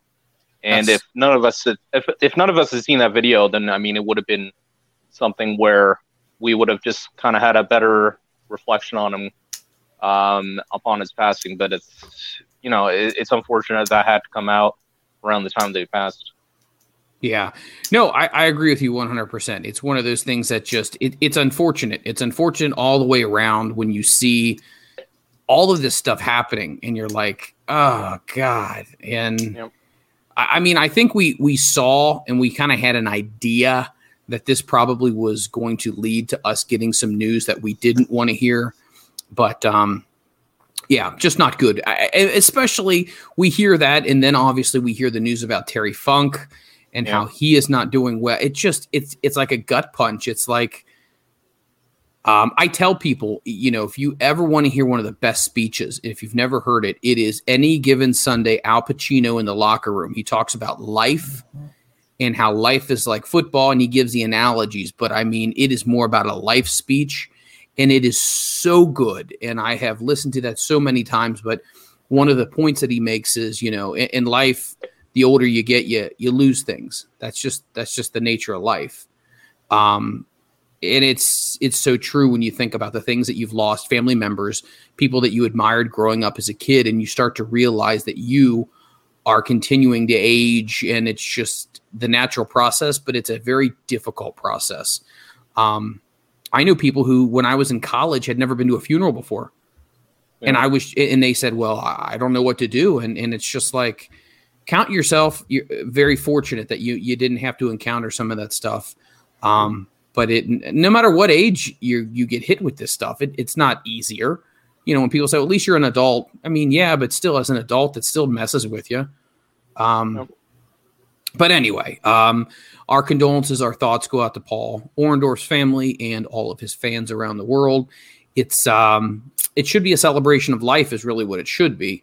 So that's my that's my take on that. Um, Rit, what's your take on the whole Mister Wonderful situation? Now that we we've kind of seen how the whole thing played out, and it's like, oh wow, this is uh, this was this was a lot different than most of them, where we heard that someone had passed away because we knew that there was a lot of substance abuse or whatnot. We really didn't hear that with Paul. Uh, well, one, you know, Liam hit a pretty good point where, heck, I never seen the video. I refused to watch it. So my memories of him are, you know, of his wrestling career. And one of my fondest memories of him was, you know, WrestleMania 1's main event, you know, him and Piper, Mr. T and and Hogan, and th- that that's what I remember him as. You know, Th- that video. th- There's this. We talked about it before. You shouldn't release stuff like that. You know, that it's degrading. And why would you ever want somebody to, you know, be remembered like that? Is but mind-boggling to me. And I, I'm really glad that I never watched that video, and I, I probably never will. Yeah, no, Yeah, I don't, don't- blame you. I don't blame. Don't don't do it. Not even not even worth your time. I haven't Um, seen it. I won't. Nope. Not a chance. not even worth watching. Um, so many things going on here. So I do want to uh, address everybody who's come in to join us in the chat tonight. Mitchy Blaze, Jim McMahon. I think he's still in the hotel room. Uh, Travis Bohab, what's going on, everybody? ECW fan, so good to see you as well. Uh, who else is in the chat with us tonight? Um, bu- bu- bu- I'm scrolling through here. Obviously, the Boogster, Shell Shock Nation. That'd be me. Yeah, Uh, Jim, um, Jim was actually the one who uh, grabbed me. Uh, I didn't realize you guys were an hour into the show, and Jim's like, "Yo, the fucking show's on." I'm like, "Crap!" Because I because I, I called my stream the pre-show. I'm like, "Oh no!" so we rated like right as you guys were ending the interview. like, oh man. hey, you know what? I'm late half the time. Sometimes I'm I'm I'm not even here till halfway through a conversation. So you know what? Don't feel bad at all. Uh, so shout out to Jim. Yes, good job, Jim. Love Uh. it, love it. Um, so with that being said, let's kind of move on to uh, another topic that I thought was interesting. Um, interesting and and just I guess the big word here is disappointing, Mm. and that is no punishment is going to be levied down for Jimmy Uso. So, for those of you who've been following the situation, uh, Jimmy Uso had gotten arrested about a week ago uh, down in Florida uh, for another DUI. And we were all expecting there to be some type of ramification to come down from this because that's what WWE typically does. Uh, and there wasn't one. And there was some information that had been released from WWE saying that no punishment was going to come down because he is involved in a very, very important storyline angle uh, that he's a crucial element to. Um, you know, I I've said before my piece on this, and I think we all have. I do not care what storyline you got going on right now. Um, their whole campaign to be a star and do the right thing and all this kind of stuff, it almost falls on deaf ears when you literally are now putting business ahead of other people. Some people made some great comments about Rob Van Dam and what had happened with him with the championship. So let's kind of draw some parallels if we can here to, oh, this is what happened with Jimmy. Nothing's happening, but yet there are things that happen with other people, and they got uh, levied some harsh punishments pretty quick. Let's go to uh, Moondog first. What's your take on this? Well, the guys had fuck. Seems like uh, him getting a DUI. It's a it's, isn't this like his third or fourth? I believe it's his third. Yeah, because I remember I remember back in 2013 when he got arrested, and then when he got arrested again, and then he got arrested for a non DUI thing, but again there was his mugshot, and then he gets arrested again. Through the past eight years, it's like so. I, I don't want to talk shit, but at the same time, it's like, dude, you got issues. Yeah, he does. Um, and the problem is, if you're driving that much and you get caught three times, who's to say you're driving just those three times? You're probably driving more. Absolutely. Uh, you just didn't get caught, which Right. thankfully, when he's been caught, he didn't hit anybody, he didn't cr- kill anybody. But I think after the storyline, I hope they send him to AA or send him some sort of rehab of some kind. Tell him, hey, you gotta get better, or else, you know, because look at um Umaga, their uncle, Yep. when Yep. um they said, look, you you got a pill problem. Umaga's like, I no, I don't, and they're like, okay, well, and they released him, and of course he dies a few months later, which is just tragic. So I don't, I don't, I don't want the same thing to happen. uh, Which obviously totally different situations, but I hope it doesn't happen to Jimmy because uh, that'd be terrible for him to get let go, and then God forbid something happened to him. Because fucking the Usos are legit one of the best tag teams in probably wrestling, not just WWE. So I would hate for this to be the reason they get broken up or um, them just and such because they are legit a really, really good, great tag team. And it sucks. You got to separate the art from the artist, but in this case, uh, oh, Kind of hard to. yeah. Uh, we're gonna go to the chat here. Um, uh, Mike World Order says any other guy would have gotten canned. Uh, that's a very true statement. I think a lot of people would have been. Uh, Mitchy Blaze goes ahead and says RVD was pulled over for like that 15 minutes away from me, and his uh, his obviously his run got cut short. He had two t- titles, and and they were both dropped within a very short period of time. Two days. That is unfreaking believable. Um, let's see here. Uh, Boogster writes in. Anybody heard they didn't punish him because of the Rock? I saw that rumor too. That apparently he made he called them up and said, "Don't punish him" or something like that. I don't know how true that is. I don't know. But it's Well- a rumor. Uh, you know what? Uh, sometimes uh, rumors are with wrestling, like Jim uh, Ross says, goes together like peanut butter and jelly. But where there's smoke, there's fire, and they're all family. And he holds a lot of stroke right now, and they're talking about bringing him back because the business might not be doing so well with WWE. So I'm sure Let's there's a bring little. back the Rock. Yeah. yeah. Here's something Might that I thought. Oh, I'm sorry. Oh, I said might as well. Anyways, go ahead. Um, Jim McMahon brings up a really great point. Here's the one: it says, if any of us got a DUI, you'd expect your employer to fire you. Uh, they would have every right to. They'd have every grounds to, um, depending on how your HR is is is worked. But it's just like, listen, I don't think he's a bad person. But No. sometimes good people do bad things, and I think you have to be able to separate that. Um, and I think more than scolding or anything like that, he needs help. However, with that being said, there still has to be some type of punishment or whatever uh, levied to to let him know that this can't happen. This is bad PR for the company. Uh, This company doesn't need any more bad PR. Um, everything that they've gone through so far, most recently, and, and obviously the settlement that they had with the shareholders with the Saudi Arabia situation, that didn't go over well. So, uh, the Ritster, what's what's on your thoughts here? Well, hey, picture this 2001 WWE, Eddie Guerrero, DUI. Oh. Three Yep. days Yep. later, the man's fired.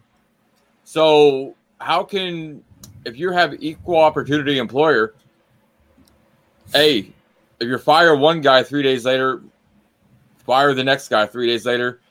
But Eddie went and checked himself into a rehab. You know what for help is is is uh, Jimmy, you know, going to?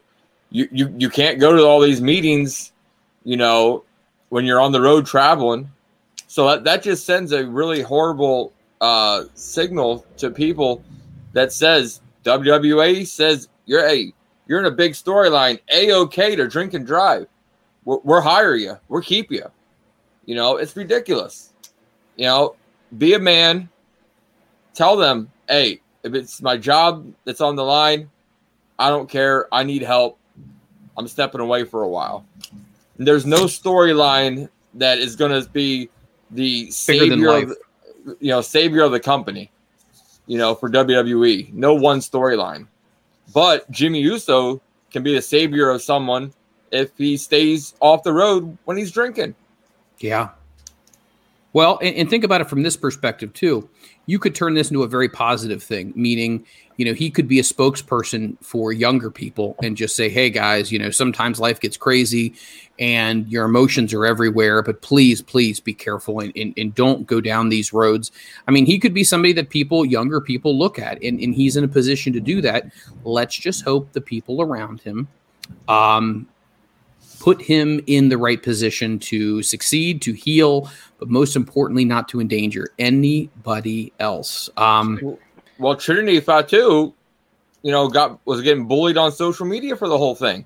She That's she deleted, fucked up. She, Yeah, she that was deleted her. Twitter account, you know, over the situation. There was no need of that. That was Fuck, bullshit. fuck those people.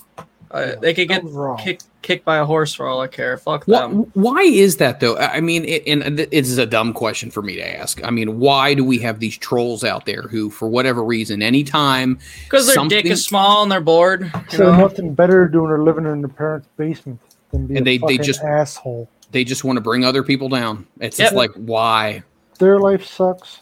So see if I can piss somebody else off, make somebody else miserable. They're Yep. just scumbags. Yep. No, I agree with you 100%. You know, something interesting I, I wanted to say, and I know not everybody was a fan of his, um, when we bring up the, the discussion of Enzo Amore. However, I will say this regardless if you like him, you don't like him, you think he's talented, you don't think he's talented, whatever the case may be, he not never got his day in court. He never got a chance to let this thing play out. There was an accusation that was Yeah. made. It added up to a to a uh, if I can steal a phrase from a, a former politician, a nothing burger, and he got fired for that. And it's like it seems like there is different sets of rules for different people, and it it I don't know. It bothers me because we can't look at this company and hold them in respect in regard for the way they handle social situations when there is a litany of times they have completely contradicted themselves and it's it's right there i mean you, you can't deny it so um Wild. yeah i don't know it's It's not even uh, just WWE, it's wrestling in general, I feel like, too. But what's the image it portrays? Hey, get tanked up and drive. We don't care. We'll still Exactly. put you on TV. It's, it's stupid. The image it portrays is terrible. They don't have the greatest image to begin with, some of the stuff. Then you put that out, especially when considering what was part of their gimmick one time, Uso Penitentiary. He keeps fucking drinking and driving. He's going to end up in the Uso Penitentiary. right Like it's, it's ridiculous. You got to be punished. How far you go with it? Do you gas them? I don't know. I mean, you never want to see somebody lose their job. Suspend them, send him to rehab, do something. You can't keep going like this. How's that going to look? Heaven forbid, you know, on whatever news you watch, comes across a ticker at the bottom, you know, Uso tanked up, runs over somebody, kills him. yeah Then they're, Well, you know, we could have sent him to rehab, but he was in a in a big program, and that trumps it. That person's dead, but nah, shit happens. I, I don't know. It's there are bigger things than the program. I get it. They've invested in it. They need it to pay off. Hmm. oh, man, hold it hold it hold it Oh. we're going live to the butt is he is he froze now Yeah, he's gone. is that is that oh Wow. Oh my This- goodness. i'm i'm leaving this up here i'm I love this how this podcast can jump in tone. One minute we're talking about something serious, and this next second we're laughing at each other being idiots. Well, because th- at the end of the day, that's what this is about. It's about wrestling fans. It's a fan show, having fun, talking about stuff, but oh. yet also incorporating our own views on life itself and how Right. we feel. And I think people like that. Hey, Yes. Liam, I have one question I need you to do. Take that Okay. picture of the butt and then put Aleister Black in the background. Oh, It's a tall order, mister. I don't know. man. Oh, he just, he's gone. Oh, Mhm. it just it just kind of jumped off the screen here so um anyway so no punishment for jimmy uso So what's going to happen maybe when the storyline ends or whatever they'll take him off or whatever um wwe just to me is is a rudderless ship i mean and and for everybody who continues to support this company i i'm confused i don't understand yes Um, I, I don't. I think the one thing that's kind of uh, funny is that um, Roman Reigns back when uh, remember the Universal Title tournament when it was first yes uh, started, he got uh, suspended for 30 days for violation of the drug policy. So a lot of people then they were like, "Wow, Roman Reigns, he's like the number one or two star right now." He got uh, he got let go for 30 days, but Jimmy Uso, who is a bit player in the major role on SmackDown, is coming back. Doesn't make any sense, does it? No, it doesn't. No. It doesn't make sense. You you cannot follow the logic. Um, and like I said before, you, you- okay, your whole "Be a Star" campaign means nothing at this point. Be a Well, star. look at it this way. Look at it this way. See this? I drink this at home. I drink this at home. I don't Yeah. go into the car and, and drink it and drive down the road. And the the guy, like, I, I I get he's got problems. Obviously, he's an alcoholic. Obviously, he's an alcoholic. There's nothing we need to figure out there. But you can still make a decision not to get behind the wheel. If you're an Right. alcoholic, that's that's fine. Then be an alcoholic at home. You know, or walk down the street if you have to. But I mean, like, getting behind the wheel. I mean, I have no sympathy for that guy. He knows what he's doing. I get he's got a problem, but you know what? Like he he still is sober at some point and then decides to drink and then decides to think, oh, you know what? I'll go for a ride. Uh, anybody could have been on the road that could have got hit or Yep. killed. There could have been a pedestrian. Uh, this is stuff I really want WWE to think about. I I'm sure they have thought about it, but you know what? For some reason, I'm thinking they're probably just going to get through this storyline and then something will happen to him because it should be three strikes you're out. If he gets treatment and he's good for like a year or something, bring him back, but only give him one chance, and that's it. But I got no sympathy for this guy. He's approaching like Nick Gage levels of stupid right now. So, and that's pretty fucking stupid. I I you know what? I love I love how you're able to draw this parallels. Gotta get that dig I gotta shit Oh. talk that guy whenever I can. That guy's a fucking loser. from from zero to Nick Gage. Goodness gracious. Um, Below zero. Yeah. I I wanted to bring this up as well because I thought this was interesting. Um, Buddy Murphy recently gave an interview, a very extensive interview, and you can read some of the transcripts over at Wrestling Inc. Our good buddies Raj Giri. Um, there is a great, great article, and I'm actually on their site as we speak. Let me see if I can pull it up and tell you who the author was because I read it and it was so good. So the main gist of what was going on here was Buddy Murphy was very frustrated. He was very confused. Um, he felt like he was never really clued into what was happening. And he found out through the sheet writers when some storylines that he was involved in were going to be axed. And he said he went backstage at one of the um, tapings or one of the shows and actually ran into Bruce Pritchard and said, Hey, um, is it true that this angle's being dropped? Um, I, I, I've heard it on the internet. And he goes, Oh, yeah, it's, it's dropped. And he said, I heard it from the internet, and then it was confirmed by my boss, the person that's in charge of creative. And he continued to say in the interview, and you can read the transcripts, but they would just feed him stuff, he said, to keep him happy. They would tell him things that they knew that he would like just to stop him from asking more questions, um, wanting to find out more about what was going on. There was questions about was he then going to be put back with Seth Rollins? He was talking to Seth. Um, and then he was wanting to find out if there was going to be more with the Rey and Dominic uh, Mysterio storyline. He said he felt very uncomfortable with the kiss he had to do. Uh, he said he did not want to do that at all.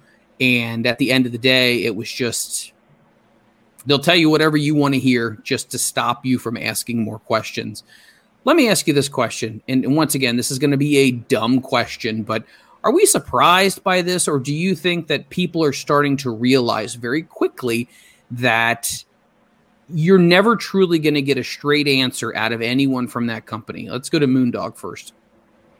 That's nothing new in wrestling in general. I actually just finished Chris Jericho's first book, and he talked about how Heyman and ECW and Bischoff and WCW would say shit to uh, keep him happy and uh, such. Because like Jericho will be like, "Oh, I don't know," and then they're like, "Oh, don't worry, I got I got all these plans for you. See this, that, and the other," and it would make Jericho, "Oh, okay, cool," and then it'd be good for like a couple weeks, and then he realizes, "Okay, this isn't happening. What's uh, what's happening? What's going on?" So it's another thing that's not really uh, exclusive to WWE, but at the same time, it still sucks that uh, here you are, you know, you're this talent and you you have you're pretty fucking good, and you're told, "Hey, we're going to do this, we're going to do this, we're going to do this," just to shut you up and get you away.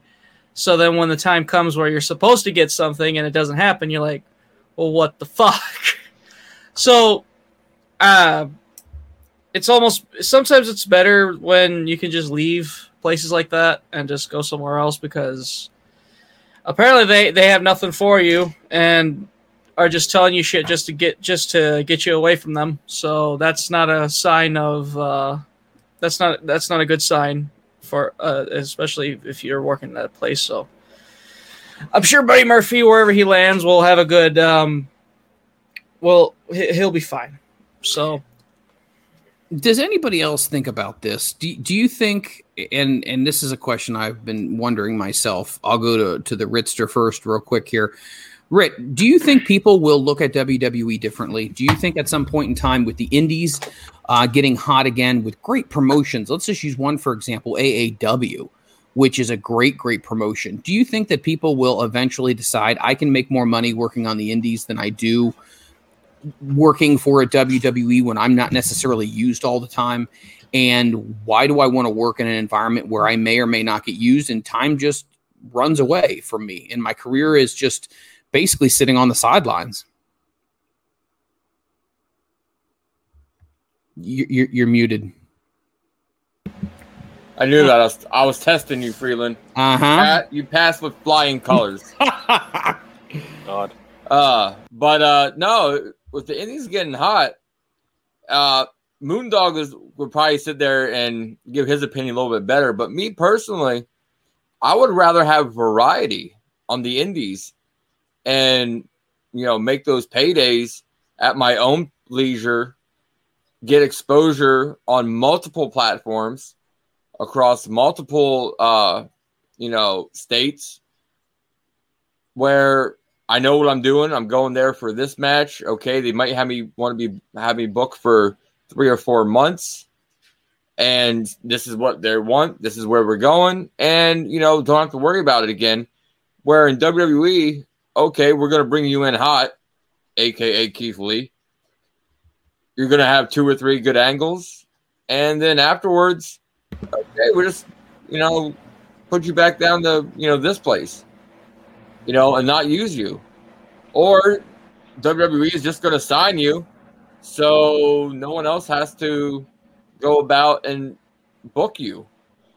That's why, in that aspect, I love AEW, where they say, okay, we're going to, you know, have you on our roster, but go out and still make a living. You know, if you if, if you get X, Y, or Z wants to book you for this or that, go do it. You know, we're not going to micromanage you. You know what you can and can't do. You know, don't go out and do crazy shit. And, you know, j- just make a living. WWE doesn't want to do that. And you and I were talking, Freeland, what was it, yesterday? You know, everybody's talking about WWE's big contracts. You look, you look at the end of the day, WWE pays you X amount of dollars. But what all do you have to pay out of pocket? car rental, hotels, Yep. food, you know, Trans. all that. But at the end of the day, are you really making as much money as you would in uh, MLW, at uh, AEW? You know, where they do more tapings and their, their schedule is a little bit lighter. I bet you not. And to get you know merchandise, good lord, you know it is hard as heck to get any merchandise at all in that company. You know, Liv Morgan's been around for how long, and she just just got you know what a year ago her first T-shirt. It's crazy. Yeah, no, I uh, I agree with you 100%. It's um Hey, Freeland, I hate to interrupt you, but this guy here, Damien. Every time I watch a Raw or SmackDown, it's kind of like how Ric Flair and Sting felt as Nitro ended. Thank God it's over.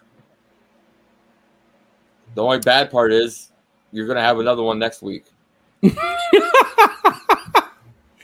it'll be back again. Um, yeah, I don't know. It's when we talked about this before, you know, some people, why would you not want to go to a WWE? And we saw a couple people who wanted to stay with their own home promotion. Maybe that would be Ring of Honor or maybe an MLW or maybe even an Impact. And at the end of the day, maybe they decided that because they want to stay away from all the bullshit and all the bureaucracy. And maybe they feel comfortable. And, and maybe it is being a smaller fish in a smaller pond or being a big fish in a smaller pond. But at the end of the day, if you are not the type of personality that likes to deal with all that crap, and if you're in a place that it's just like teaching, okay? If you're in a good school, it's got a, a good foundation, good principal, good assistant principal, good teachers. You might not make as much as you would if you got hired on to school B, but you like it there, they like you. It's not all about money. I mean, yes, money's important, but your your sanity, your enjoyment level of it, the people that you work with, um, day in and day out, you're going to have to be in the trenches with these people. So, yeah, a few bucks difference here or there, but up here, are you happy in here? Hey, hey, Freeland, if it was all about money, you and I wouldn't be sitting here. This is true. We haven't made a damn dime, not a dime, even you know, nothing. Haven't made a penny. Haven't Uh-uh. made a penny. I could make a penny if I sold Book this shirt. You could sell him that shirt. What size is that shirt? That, oh, I know where you're going with this. Just tell me. Mm. Just tell me. What size is that shirt? Two X. Bullshit. You are so full of bullshit. No, that's, that's mine. It's a two X. Oh, where's the 5X? Anyways, next topic, Freeland. oh my gosh. All right, moving on to our next topic. Aleister Black has debuted in AEW. Some people are excited about this, some people are not. For everybody who's not exactly sure or familiar with the situation, let me catch up on this one. So last week, uh, Arn Anderson was out talking to Tony Schiavone in the ring, and he was explaining how excited he was to be back on the road, be back in uh, Miami. A strap match just had happened between Cody and QT Marshall. And then all of a sudden, the lights had gone out again. They come back up. Aleister Black is in the ring. He hits the black mass on Arn Anderson. All of a sudden, Cody hits the ring. Cody kneels down to take care of Arn Anderson. All of a sudden, he stands back up to question Aleister. Boom, he gets black mass again. It here's the funny thing about all this, you guys. Th- this this to me was just hysterical. I don't think they really knew what to call him. Like, did you did you see that that that weird sequence where they're like, that guy, that that's that's Tommy End, but but it's not Tommy End, and uh, I don't know. I just thought it was funny, but I thought the crowd reaction was really really good. I'm excited to see what's going to happen with this. If you follow uh, Tommy End on social media, he is going. He talked about what the storyline is going to look like, and it's going to play itself out in the next few weeks. So definitely stand stand by for for more information. Let me throw it to Moondog first. Uh, Aleister Black, were you a are you a fan of his work? Do you think he's a creative character as far as his talent? Are you excited he's in AEW, or you think he would better be suited going somewhere else? I figured he'd go to AW. Um, yeah, he's yeah, he's another really good one. Uh, he stands out. He's he's not your average wrestler either. If you like aesthetic wise, he's got a look. Um, so I and listening to his interview with on Renee Young's podcast uh, really opened uh, made me a fan of him as well because hearing his his mind being his mind and um, how creative he actually is and such.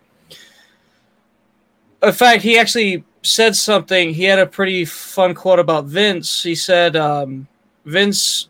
Uh, he said Vince would saw would see him in NXT, and he would tell Triple H, "He goes, I want him, I want him." And Triple H's like, "No, I got no, I still got to do this shit with him and this shit with him." He goes, but like it seemed like every takeover, Vince was like, "I want that guy," and then Aleister said, um, "He said," and then finally he got me. And I think what happens is Vince will see guy he really wants, he gets them, and then he's like, "Okay, what do I do with them now?" That's sort of deal, which I thought was an was a fun um, tidbit from him.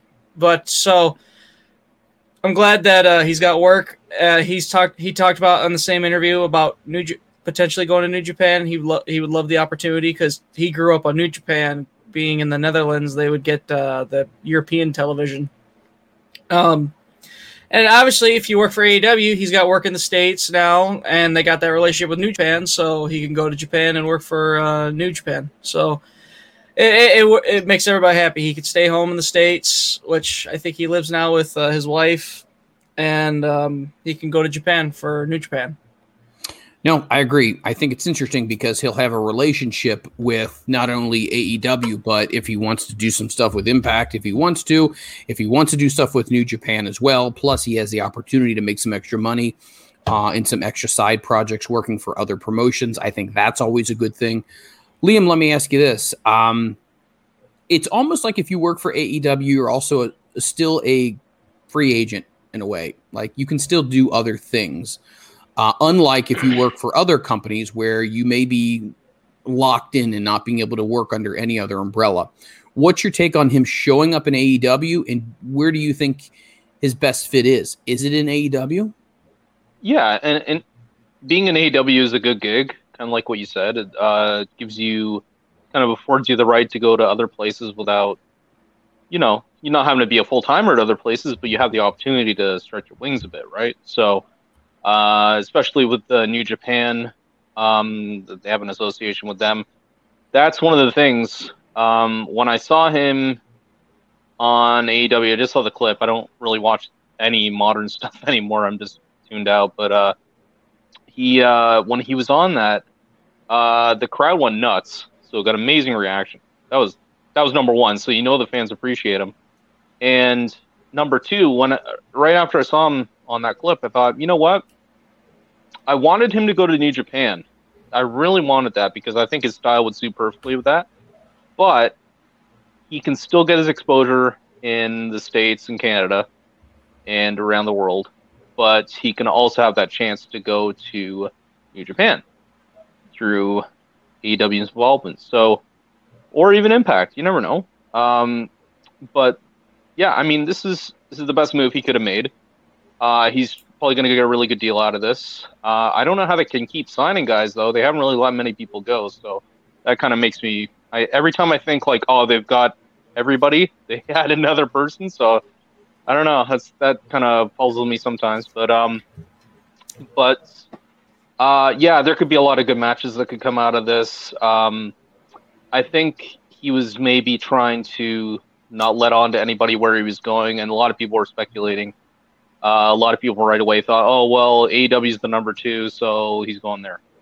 And not everybody's going to do that. Look at Chelsea Green. She just joined Ring of Honor uh, on the weekend. Um, so, and that probably came out of left field for some people. So, you know what? Like, good on him. I think he's, uh, that guy has got just a ton of talent. Um, easily could be world champion in AEW, easily. And uh, I I don't know. Just think the world of the guy. I I've been a fan since I saw him debut in NXT. I hadn't seen him before that, but I'd heard about him, and man, that guy can go. He's excellent. Yeah, no, I agree with you uh, 100% on that one. Here's some things that I think that are, are kind of interesting. You know, we talk about all the people that AEW has. I think it might be kind of uh, a misnomer because I don't think they have a lot of people signed to contracts. And what I mean by that right. is they have a lot of people who come in and they probably get paid per shot every time they come in or a nightly basis. Um, because you the varsity blondes just now got signed. They were probably yep. getting a, a, payday every night that they came out but they now just got signed. Uh, fuego del sol obviously did not get a contract being offered to him. That was big on um, Sammy Guevara's blog. But so I wonder if they have a bunch of people they bring in. I don't want to say as extras, but they bring them in. They do pay them, but I wonder if the people actually under contract on payroll is probably much smaller than what we think. No, that's a good point. I, I just it, it still equates to money though. Like if you have if you're running dynamite and say you're running a dark taping before that or after it or something, right? I mean that's still a lot of money going around. Oh sure, you know, you I agree. Still, you, you got to pay the whole house, right? So, um, in fans coming back, that's going to help because uh, obviously they could have uh, been seeing some really good profits up till now, but pandemic killed it. So um, who knows where they could have been right now? Now they're just going to play catch up, right? Because they're probably not going to make a profit for another year or two at the at least, I would think. But you know what? everything looks like it's going in the right direction for them. Mhm. Uh, but but you, it, it's true what you said. You know, a lot of those people are uh, just you know per shot deals, uh, not officially signed. But it still all does come down to how much money do we have to dole out every show, and when you can start thinking of it in those terms, maybe it's like mm, you know, maybe we'll uh, have longer matches for some people on the shows to use less talent, or maybe sometimes we'll just uh, sign those people up so it's a lot easier to get them there and they're under a guaranteed deal. You know, it's a lot of different variables. Yeah, Danny Limelight. Uh, I'm glad this got brought up here as well. Uh, Danny Limelight actually got signed to uh, MLW, which I think was good for him. Uh, Danny Limelight is really good friends with Jerry Lynn, and Danny had a lot of positive things to say, and he's a tremendous wrestler. But I think it does boil down to there's only so many spots. There's just there's just so many spots. It's it's you you, you can't keep everybody. And we kind of talked earlier, I guess it was last week, about you know if you were to cut somebody, and and I guess this kind of puts it into perspective now. Maybe some of the people we were talking about aren't necessarily being paid under contract. Moondog, let me ask you this question: realistically speaking, here, what would you put the dollar value range at somebody? Um, who's getting paid to maybe work a, a dark or somebody who's getting paid to maybe um, work on an elevation or something to that nature. What would you say? I mean, compared to the indies? I'm sure um, if it was someone like me, uh, close example would be Sky Blue on Dark Yes. Elevation. Sky Blue being um, a trainee of uh, Randy's, uh, Rockin' Randy's. Um, I would assume she's getting like five, six hundred dollars. Um, maybe a little Per more shot? because Yeah. probably, yeah, Yeah. maybe a little more being she's traveling uh, from Chicago to uh, where the fuck state? Oh, anyway, Florida. Um, Florida. But I'm thinking that for someone like her, uh, I would assume for like indie talent, it's got to be like five to eight hundred dollars, maybe. Uh, for someone like a Ricky Shane Page who just debuted, he's, he's probably getting a thousand dollars, maybe fifteen hundred dollars. Um, a Matt Cardona and a Jeff Cobb who made appearances, they probably got five thousand dollars. That's just a guess. These are all guesses. I, I am not. I'm not. I am no more an expert than you guys are when it comes to payoffs because I still have yet to make a dollar in wrestling. So, um, but, but it's interesting though when yeah. we look at when we look at what the the payouts would be in an independent show. Yeah. you're, you're talking about maybe fifty bucks, maybe a hundred bucks, depending on where you are, and then you take it. They're on national TV. There's they're probably going to get at least a few hundred bucks. I, I think that's safe to say. Um, but I think also with Sky Blue, which is really interesting, Sky Blue just had a match in AAW against uh, Hyan, which was an Hmm. I Quit match, and she won that match as well. And she's obviously a rookie, but I think she's incredibly talented. I love the fact that what AEW is doing, and I'm not here just to kiss ass. However, what I will say is I love the fact that they're bringing people in to try to see if it works yes. give them a platform an opportunity whether it's their youtube channel or not bring them in. Let's see what they got. And if they have something that is worth it uh, let's keep an eye on you. We'll bring you back in a couple more weeks. We'll see what else you can do as you continue to develop. Instead of just this situation of well this is our, our roster. It's a, it's a finite amount of people and we're just all going to circulate just those people. Um, i like that. And, and i like it for the fact that someone like you moondog could get an opportunity I mean, it doesn't mean you're signed, but you could get an opportunity to be showcased on a show where people could say, I like his development. Let's stay in touch, this and that. And you can be used on something. And it just gets your name out there even more. Yeah, And, and it helps up. you get better. Exactly. Yeah, that's apparently the whole point of Dark Elevation is to the ones who aren't signed have them wrestle the people, like you know, ha- have them put over uh, signed guys, and then Dark is probably just for the signed guys that aren't on Dynamite or they don't have room for them on Dynamite, and then of course Dynamite being the flagship. Rampage, I don't know what that's gonna be. I don't know if it's just gonna be another A show, which is same Dynamite talent, but they I- got four shows now. Uh, I'm curious how that's gonna is Is, that is Dark and dilutes it. Dark Elevation? Is Dark and Dark Elevation? Are they two different shows? Yeah.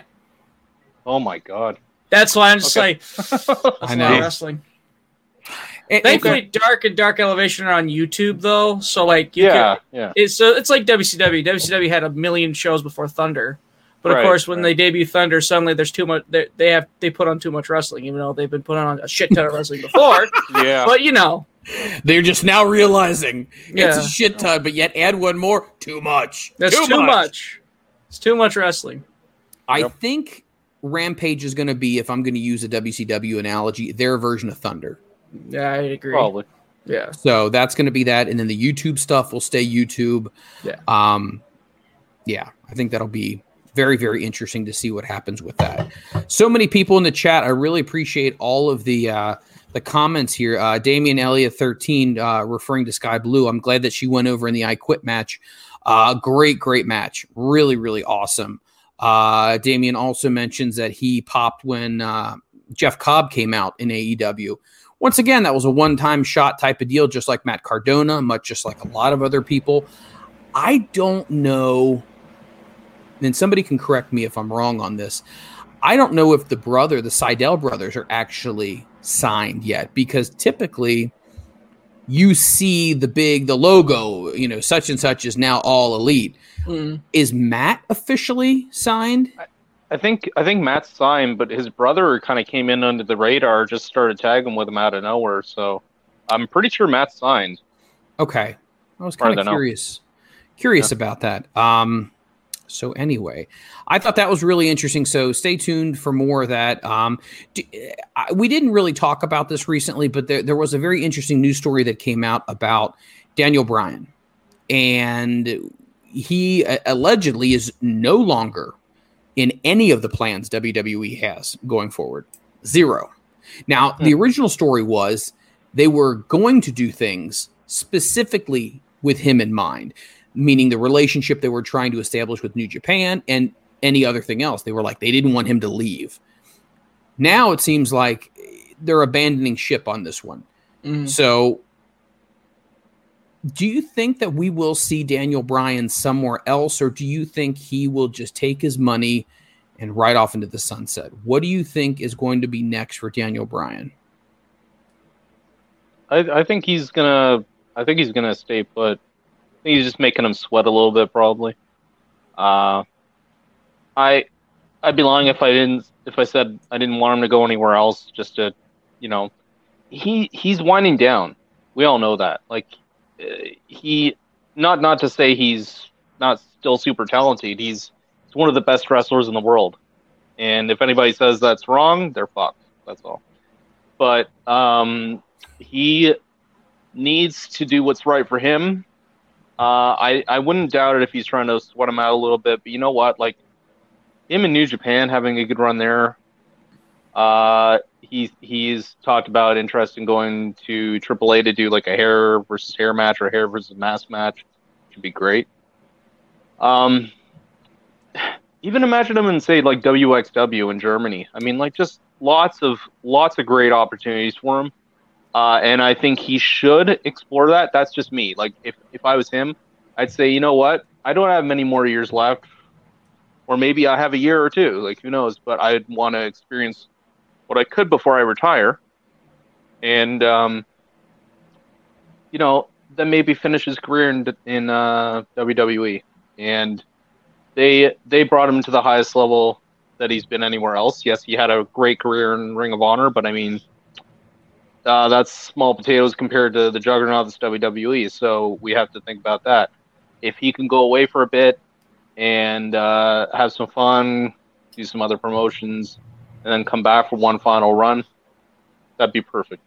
I just don't know if he'll go for it because you know what? They're probably going to back up with a dump truck full of money at his house and say, "Here you go," and because absence makes the heart grow fonder. You know, Vince is probably going to be going, "Oh, where is he? God damn it!" You know, and then there you go. He'll probably be on the TV next. Um, there was also some news that came out when it came to the Aleister Black situation that uh, once he was officially released, uh, WWE, and they didn't say who it was. However, I'm sure we can narrow this down pretty quickly. Um, they were concerned about when his 90 day non compete was going to be up. And uh, I, I wonder if it's a situation of I guess once WWE releases somebody and they don't have, or they do, I should say, have the 90 day compete clause, well, they can always still reel them back in at some point in time within that 90 days. Uh, but you better come up with a really good game plan how you're going to use them at that point in time. So, can you basically just say you're back in, or do they have to agree to come back in? Or I wonder how that essentially works. That's what I was wondering about. Uh, Malachi Black, whatever. I hate that name. Uh, with him, like, that's what the one thing I was trying to figure out. Like, did he? I, I think I heard something about how he was like rolled over on his contract, so that's why he could appear in AEW right now. Like, he didn't. Something happened. Like, I'm not sure. I'm not sure exactly what it was, but like, it was something like there was a clause because everybody's like, "Oh, how how did he get out of his 90 days?" So I think something happened. I'm not sure. I also read something, and once again, to take it with a grain of salt, it's the uh, the the dirt sheets, but they said that he had a 30 day non compete. Oh, okay. Yeah. That he specifically worked that into his contract, and they were surprised because normally Vince does not go for anything less than 90. Um, right. I think Rusev actually. It was it Rusev who did or did not have one at all. Somebody recently appeared on AEW and didn't have a no com- no compete. I don't know who that might have been. not I know bell. Mox didn't.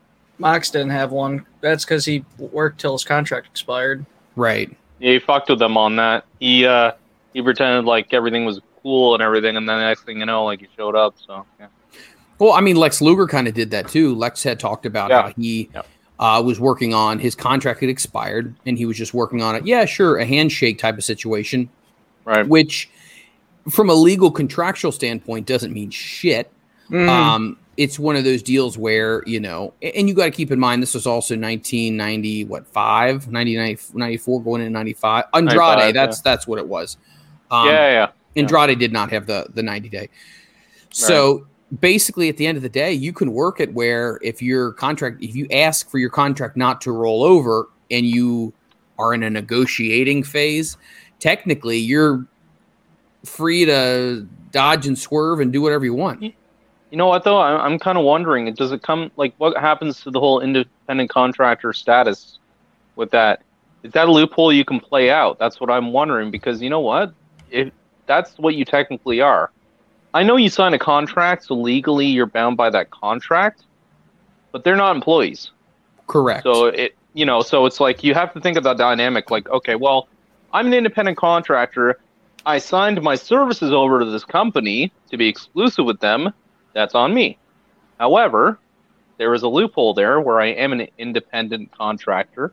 So if you're saying I can't work for someone else, you don't have a leg to stand on unless there's specific things written in the contract to say you're here this day, this day, this day, this day, every single week without fail. If it's written in specifically, I get it. If it's saying like, "Hey, you're signed with us," they don't have a leg to stand on. You can do whatever you want. CM Punk was saying that at one point. He said that. I remember when he said that on Colt Cabana's podcast. He said, "I think they were they were, they were telling him something when his body was starting to break down during his final run, and he was just saying, he said, "Look, I'm an independent contractor. I can do whatever the fuck I want," and they just kind of gave him a look because he was one of the few people that actually challenged it right. and you know that that's something that needs to be brought up more like if if you bring up that clause can you do something with that that's all i'm wondering Hmm, that's a good question. I mean, somebody in the chat can also shed some light on that one. I was not any sure. lawyers any lawyers in the chat Any any Anybody? any legal experts? Uh, Mitchy Blaze has a great comment here. He says NXT only has 30 days uh, that they never change in the contract after bringing them up. Very good on that one. I did not know that one. Uh, Damien Elliott also says it was awesome that Tommy had a 30 day. No, I agree with that completely. Um, I don't know. I feel like the whole the no compete aspect of it is kind of BS in a lot of ways because I've worked in industries um, where you are not able to work for a competitor, and sometimes it's 90 days, sometimes it's six months, and sometimes in contracts, depending on how it's written, you are not allowed to work in that field within a certain mile radius. It's even to that specific. And I think that's bogus because now you're preventing somebody from making a living. And I feel like that is complete crap. If you have no use for me, What's the big deal for me going somewhere else? And the other thing is, if you don't want me to go somewhere else because you're afraid that I'm going to say something, what the hell does 90 days stop me from still going over and saying something again? You just need to, Yeah. if you don't want someone, cut them loose, let them live their life, move on. And if No, you think your, your trade secrets are that secretive, uh, you might want to rethink about that again. Because you know what? A lot of people talk within all different industries, all different avenues, and everybody pretty much knows everybody else's situation.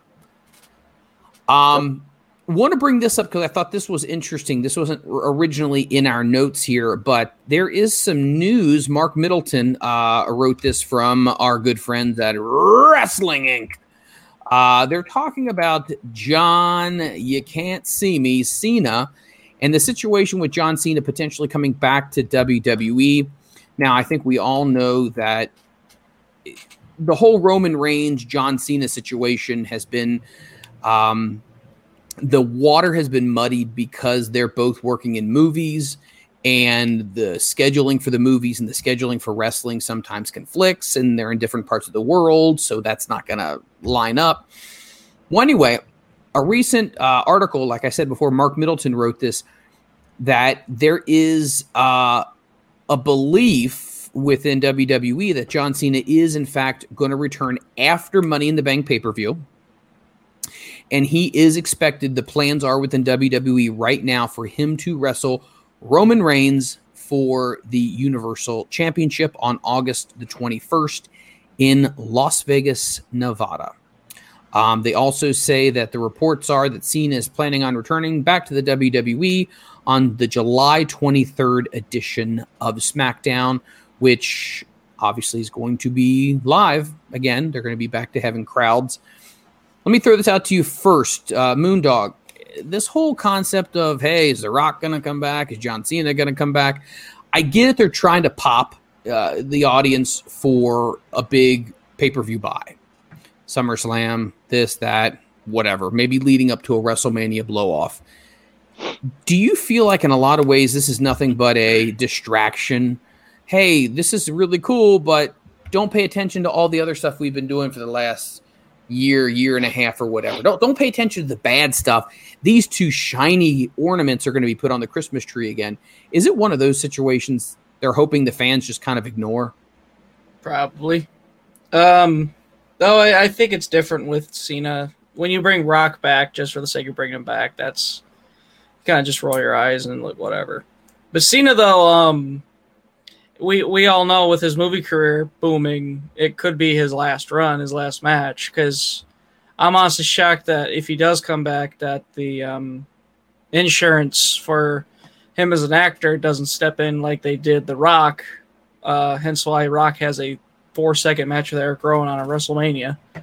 Um, but if they let him do it, fuck yeah. But I'm sure there's going to be a point where they're going to be like, yeah, no more. He can't do that anymore. Uh, unless you have a stunt double that looks like John Cena, that's not happening. That's of deal. So, uh, yeah, I, I don't mind it being Cena because eventually we're going to have to get his swan song. And he's a WWE lifer, uh, especially if you've been a fan pretty much as old as me. So, uh, no problems for me with Cena. What's your take on this one, Liam? Do you think it's uh hey, look at this bright shiny toy in the mix of a bunch of broken toys? See, our toys aren't all that bad. What's your take? Yeah. Um I think uh like what Moondog was saying there about the insurance and all that, I think that's probably just on a per movie thing, so maybe he has something lined up, you know, and it's like, okay, well, you can't get hurt before this happens. Um okay. yeah, I mean I I'm just thinking thinking out loud, but you know, it could just be that kind of a deal. Depends if he's I don't think anybody's signed to an actual movie company anymore. Has the thunderstorm run. I Okay. Liam Savage, are you there, my friend? Oh no. Moondog, Really getting it down. a- another one that potentially has bit the dust. We're gonna give it a second here. Um, Close Elliott says he's sleeping now. Oh my god. Um, we're gonna go ahead and uh, well, hopefully he'll come back and join us before we uh, we sign off tonight. But when uh, when it comes to John Cena, obviously he is a, a for lifer, and do you think that? Why do you think we haven't seen his swan song? Well, I mean- waiting. It's I it's probably up to Cena too. Do you think he has anything left to prove, in your opinion? I mean, as far as a performer is concerned. No, but like it's probably gonna be like Taker, where um, once he feels it's right, he'll probably hang up the boots. But Right. no, there's nothing left to prove. There he Sorry. is. Oh, he's back. We, we all were fucked up. we were worried that the uh we were worried that the Yeah, we storm keep had- losing guys. We do. Yeah. We're dropping like flies. Oh, just like the Golden Girls, except for Betty White. Um, Yeah. So w- you were talking about how he's a lifer in WWE, and Moondog says he doesn't feel like we've seen the swan song yet of John Cena. Um, what is the right way to to end a character? What is the right way to say goodbye? I mean, we knew we saw the end when it came to the Undertaker because we also knew the Undertaker was not able to physically go anymore. That was a known thing. And if it wasn't for cinematic matches, it would have been even earlier that he was done. But John Cena is younger and he still can wrestle. What is the best way for Cena to go out? Who sa- who says there is a way to go out? It could just be open ended. Uh, for the longest time, nobody thought Undertaker was going to retire, right? I mean, Yeah. Who who knows? We'll still see if that sticks. I, I, I haven't closed the book on that yet. I still think there's a chance. You never know. Whoa, right? wait a Um, minute. But Wait a minute. Are we starting a rumor that maybe the Undertaker could have won one more match? One more match. Please no. No, this that would be. I mean, if we've seen anything, oh gosh, it's the storm again. If we've seen anything, I think it's the Brett Favre situation, right? Sometimes people don't know when to stop. Some people don't know when to walk away. Um, I loved Hulk Hogan, the character, um, but he yeah, stuck he, around another guy. Yeah. way too long. Ric Flair, way too long. Um, there's just guys who just, I feel like from a fan perspective, it ruins the memory of that person. And I, there's a lot of people who say, well, it's it's all up to the wrestler themselves how they choose to go out, and it's up to how they want things to go. And I agree. However, when you are a shell of what you once were, you have to somehow that has to click with you at some point. Like I can't do this anymore, or I can't do that anymore. I'm sure it hits everybody when the time comes. Do you think that Cena will become the new Undertaker when if may come back every so often, or do you think once he's had a, a swan song, he's done done? I think he'll be done done. He's got too much respect for himself. Not that Undertaker didn't have respect for himself, but I think Cena's definitely going to be like, nope, I, I that was my swan song, you know, because um, was it? I think it was in that Taker documentary. Taker said, was it that one Mania he missed, but he was he he was at, but he didn't wrestle on. That really made him want to do it again. I think Cena's been at a couple and didn't wrestle, and I don't think we've heard of. I don't think we've heard a peep out of him. I mean, I, I've heard that story Kurt Angle told where like Kurt wanted his retirement match against Cena, but uh, and when he talked to Cena at that Mania, uh, he had the retirement match against Corbin. And Cena was like, "Yeah, I know, but it just it couldn't happen." And God, that sucks to know that it could, it probably could have, but I don't know. If, I think Cena was doing a movie at the time, so he probably couldn't. But how how how good would that have been if that that was a retirement match? Well, you brought up a good point here the the Corbin situation. You, I mean, nothing against Baron Corbin, but is that the way it should have went out? Well, no. I mean, if it's your retirement match, I would, I would like usually pick a guy. I would let the guy, if he, if possible, if reasonable, to pick a guy for his last match. Like, um, I know in Japan they usually have a huge like six man or eight man kind of tag with all the people from his past and maybe Correct. someone from the present, that sort of deal. But I always preferred the one on one retirement matches. Like Terry Funk's five, all, all like eight of them, you know, and such. But um, I'm sure he'll have a retirement match against somebody who probably Randy Orton, but which I know that's everyone's favorite. Th- those matches. let me uh let me throw this out here to, to both of you guys and and this is something that i've kind of wanted to know it, hold on before i even say that was there anything else you wanted to continue to say about the john cena situation now that you're back with us mr Bea Arthur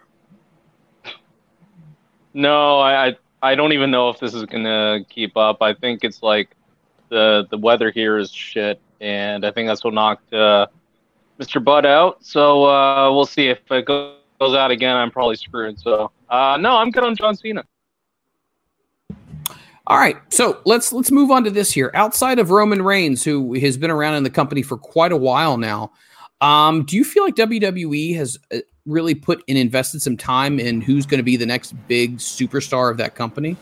And if it is who do you feel like is going to be that next big superstar of the company that's going to take them the next 10 years or so Ah, probably Roman.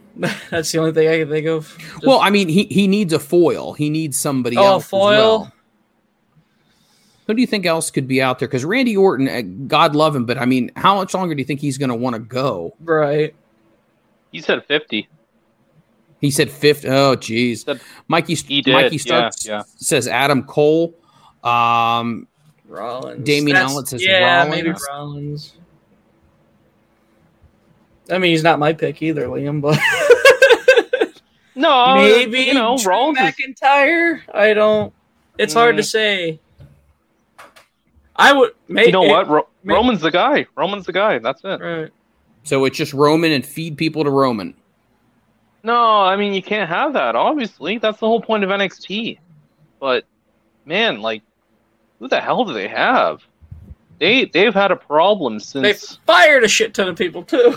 Yeah, yeah. That's that's not even the half of it. But I mean, when you think of, you look back and it's like I I think I said this in a past episode. If you look real right back, I think John Cena is like the last major star that's identifiable to people outside of wrestling. If you ask some people outside of wrestling, oh, who's the last wrestler you heard of? Uh, John Cena, right? And before that was The Rock and Steve Austin and you know Hulk Hogan and so on and so on. But you know, like they don't have anybody that can take that role right now. And as much as some people have said, "Oh, that's Roman Reigns," who the hell has heard of Roman Reigns outside of us? Outside of a wrestling bubble? Not Nobody. no nobody. Right. No, I'm sorry, and and he's he's a hell of a performer, but man, nobody knows who he is. The only other thing you hear is like sometimes like, you know, if you're sitting there and your girlfriend walks through the room and they go, "Oh, who's that? He looks like Jason Momoa." That's the only other thing that happens. This is I had true. it happen once. Yeah, I had it happen, but I'm just like, okay, well, go pleasure yourself in the bedroom. I'm watching wrestling, but fuck, Oh my god.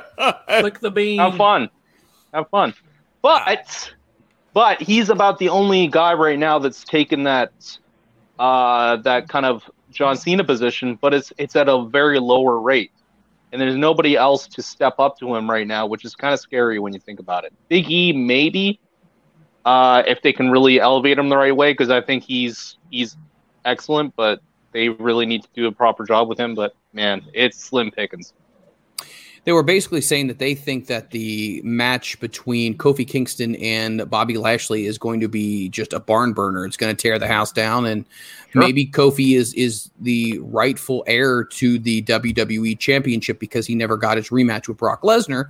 However, do you? And this sounds so bad, but I, I mean, because I come from a different generation. Do you think Kofi Kingston really can can elicit fear into an opponent? I mean, I get it, but he just doesn't. It, he, there's nothing.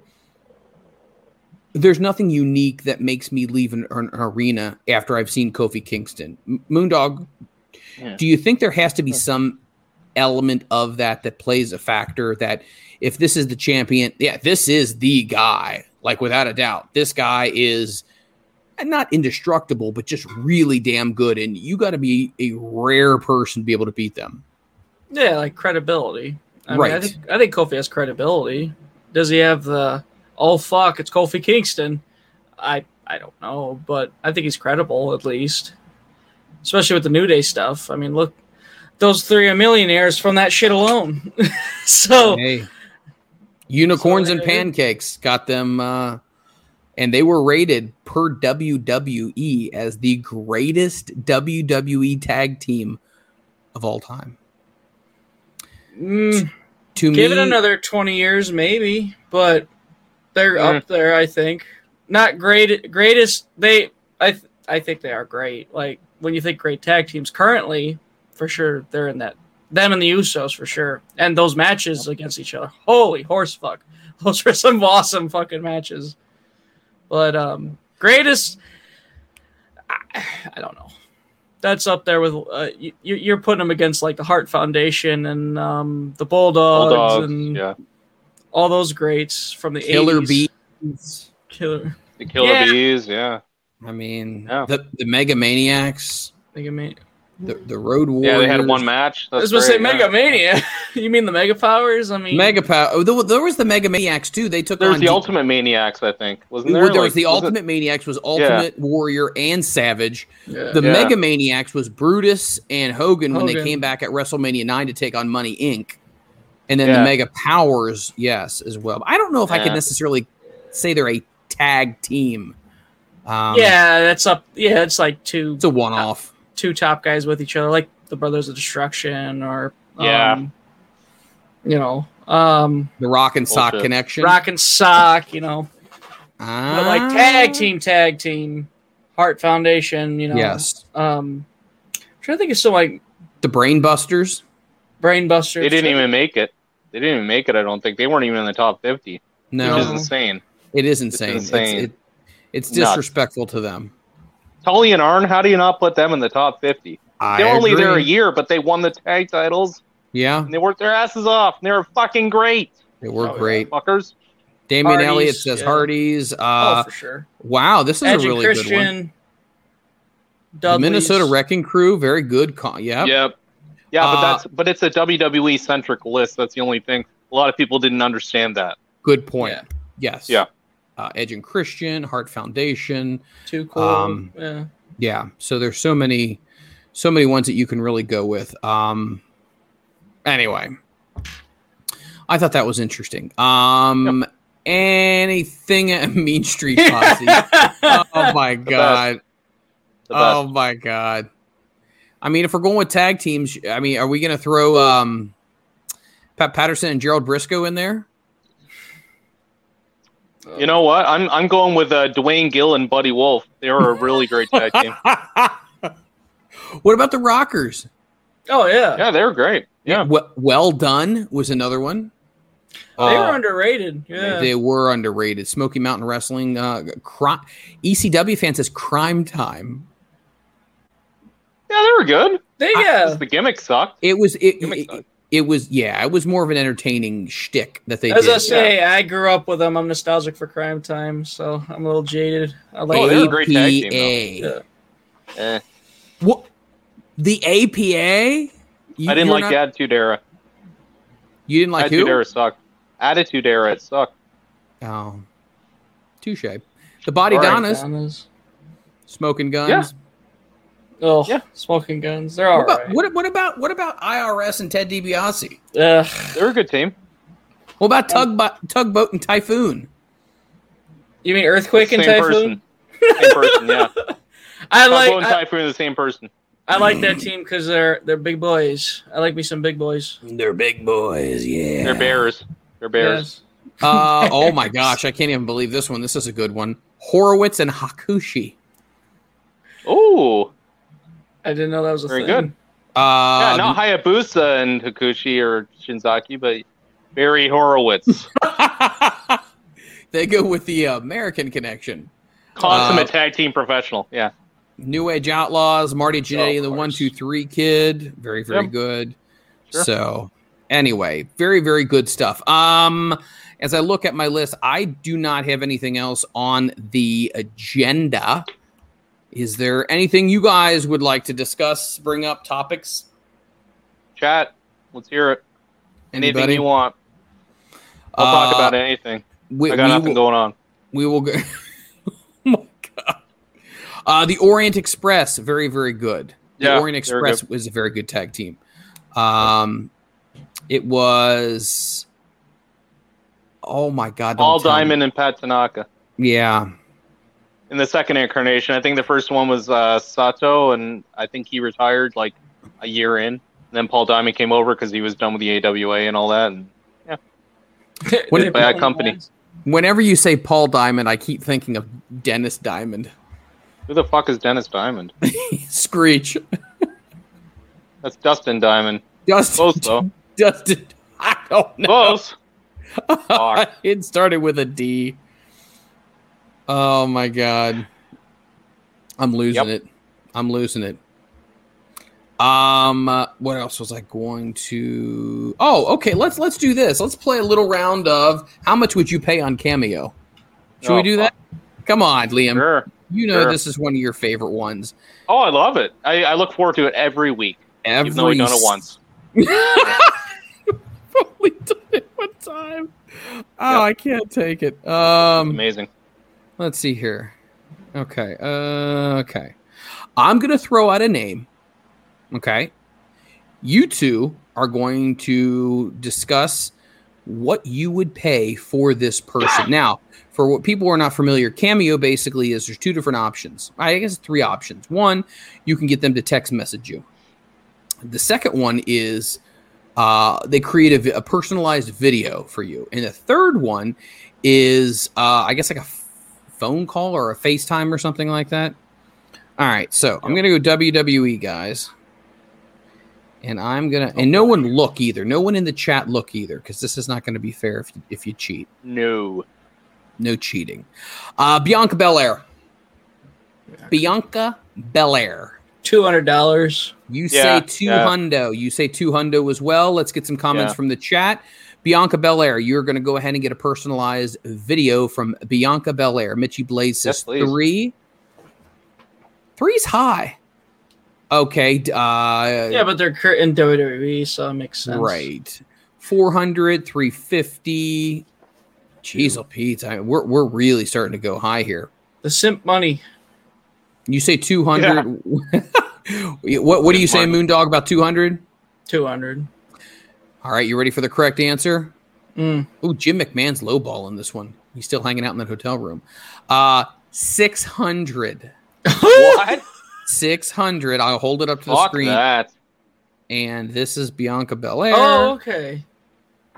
I just realized how we were doing this. My bad. Okay, two hundred dollars. Yeah, she needs to fuck off. Six. Yeah, Are you see? Is the price posted there? I, I can't see see it. I can't I see shit. I don't have my glasses on. I can't hear. That's great. I can't see it, Freland. Ah, that's awesome. Yeah. Anyway, it's it's six hundred dollars. six hundred dollars. Take All your. Word for it. You don't have to show us. Uh, we're gonna go next one. Alexa Bliss. Oh, at that Oh. fucking six hundred dollars. Yeah, she was six, I think. Yeah. You gonna say she's six hundred? Yeah. That was the one that got the that that kid got the twenty second video or something and paid six hundred bucks or something. Like the other week, and I was just like, "Wow, that's amazing." ECW fan says seven hundred. Anybody else? You guys are both saying a- six. I think so. Her her price is eight hundred for Okay. a video. Yes. What did it jump up? What the fuck? Probably. Yes. You can tell her to fuck off too. That's a lot of money. That is so Well, much money. We all Um, pull it together. All right, so now let's let's go to some other people here that may kind of throw you off as far as what the prices may be. Uh, all right, so we're gonna go to. This is an Impact Wrestling star. Okay. This is a female. This is Tennille Dashwood. Tennille Dashwood. okay. That's Emma, isn't it? Yeah. Yeah. What do we think? Yes, it is. Yes, it is. Okay, Tennille- so Impact two hundred. You're saying two hundo. Two This is for a personalized video.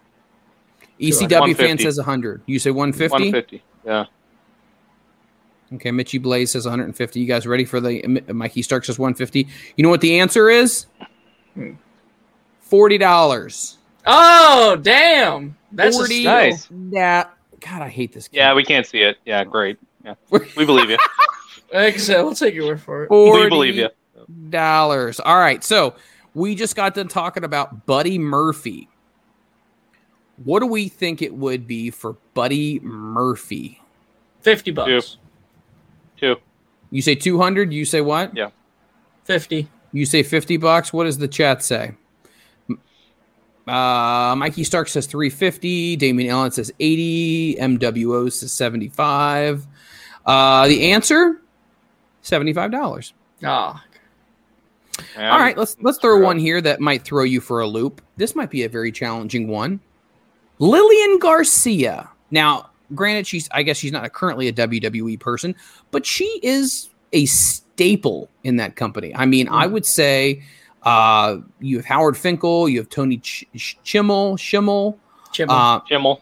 Chimel, uh, and then you have Lillian Garcia. So, what are we saying for Lillian Garcia to get a private message from Lillian? Mike Ward order starts it off at 125. What do we got? eighty bucks. $80. One dollar. So that means One dollar. one dollar above or one dollar below, whatever the. Uh, No, just Highest. one dollar. well, your price is right. One dollar. I don't even knew what the one dollar meant. The One dollar meant you're going to be the Whatever Lowest the lowest bid. lowest Yeah. bid. Yeah. Okay. go for a Um, dollar. okay. Mikey Stark says seventy five. Travis Boheb says fifty five. Uh, Jimmy McMahon says sixty. The correct answer.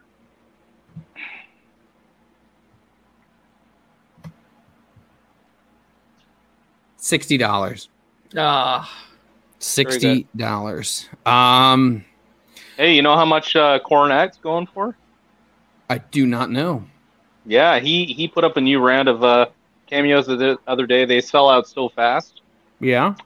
but maybe the chat can take a guess at Cornette. And then I got one too. They could take a guess at. All right. I so know I'm, the- I'm, I'm going to put my phone down here. You guys know what the exact price is. I know what it is. Yes. Okay. Uh, for Jimmy Corn. Jimmy me crack corn, and I don't care. I'll go 150. Moondog. What do you got? Two hundred. Chat. Chat, what yeah, do we what do you got got here? for Cornette? McMahon says 150. Mitchy Blaze says 85. Mikey Stark says a great comment, zero dollars. Who gives Oh. a hell? I do. Would you get one from him if the price was right? Oh God, yeah. Are you serious? Why? Why wouldn't you have the one of the best promos of all time? Why wouldn't you? Of course. All right, so 150 ECW fan says 250, 250. Uh, I say 150. Uh, let, let me ask this question before you give us the answer. Is it more than what we're guessing? Uh, no. Middle range. What's the correct answer? 150. 150 from Jimmy Crack Corn. Interesting. because he was he was reviewing some of the cameos on uh, one of his podcasts. He's got two, and he was uh, he kept like coming up with numbers because his uh, Brian Last, his co-host, would say, "What do you think it was for this?" or Baron von Raschke, what do you think? And he's like, "Oh, that must have been a hundred dollars at least." And he's like, 40 bucks." And he's like, "Are you kidding me?" So he doesn't want to rip off a bunch of people, so he's like, 150 is probably like the top he's going to charge, and that's cool with me. I'd pay it. How long is your video going to be, though? I don't know. It doesn't matter. He he he's one of the greatest promos of all time. Like, could you imagine like him or say Paul Heyman doing a, a cameo for you? My God, timeless, All right, I got one for you. timeless. Former WWF champion, Bob Backlund. Can- Canadian man himself, Not Bret him. Hart. Sixty. Oh my God, sixty. Moondog, you What's just said with you? Y- Moondog sixty. This is the Bret matter with you? Hart. This is Bret Hart. I think it's sixty. You say Oh, 60. fuck. Damian Elliott says 500. ECW fan says 500. Mikey Stark says 200. Brett 350. By the way, I think I started this whole cameo question about the dollar amount before Jimmy Crack Corn did. No, no, that was on months ago on his podcast. So you're late to the train. And weather difficulties once again are affecting Canada. you son of a bitch. What do we got here? you. What do we got here? Travis Boham says five hundred dollars. Uh, what's the answer? What are we gonna go with? What are you gonna say first, Liam? What were we talking about again? It was uh Bret the Hitman Hart. Bret Hart. Right. Um, I'm gonna say four. Four hundred. Okay, Moondog. All right, I'll change it to two hundred. There you go. Okay, it is only one fifty. Ah, Oh, I was closer with So sixty. for one of the greatest of all time. That's I was not bad at all. closer with sixty. Oh, I love Mm. it. You want to hear mine? Yes. Uh, how much for Sting? One thousand dollars. Oh God. One thousand. Uh, I'm just fucking with you. I don't know. Is he like eight hundred? Jim McMahon, who's still hanging out in the hotel room trying to get the bucket of ice, he says a Right. hundred.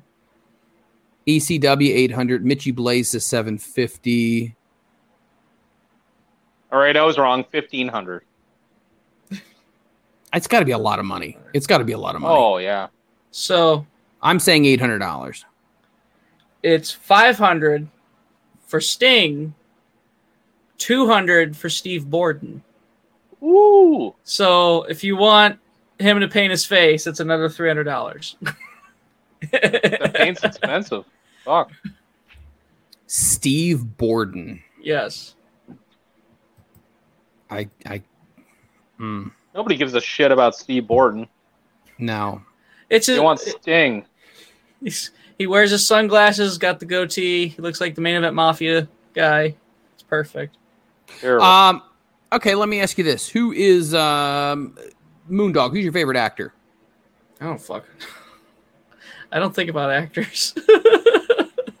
Who's your favorite actor? Uh, Bea Arthur. uh, probably Pacino. Robin Williams. There you go. Well, he's dead. Eh. Yeah, he's dead. He what the count. fuck? He is dead. You didn't specify. No, I get that, but I mean, in the in the confe- context of cameo, he's Yeah, he's, he's- long dead. Yeah, How do you Pacino spell- is not dead. how do you spell Pacino? The teacher's asking me P A C I N O. Come on.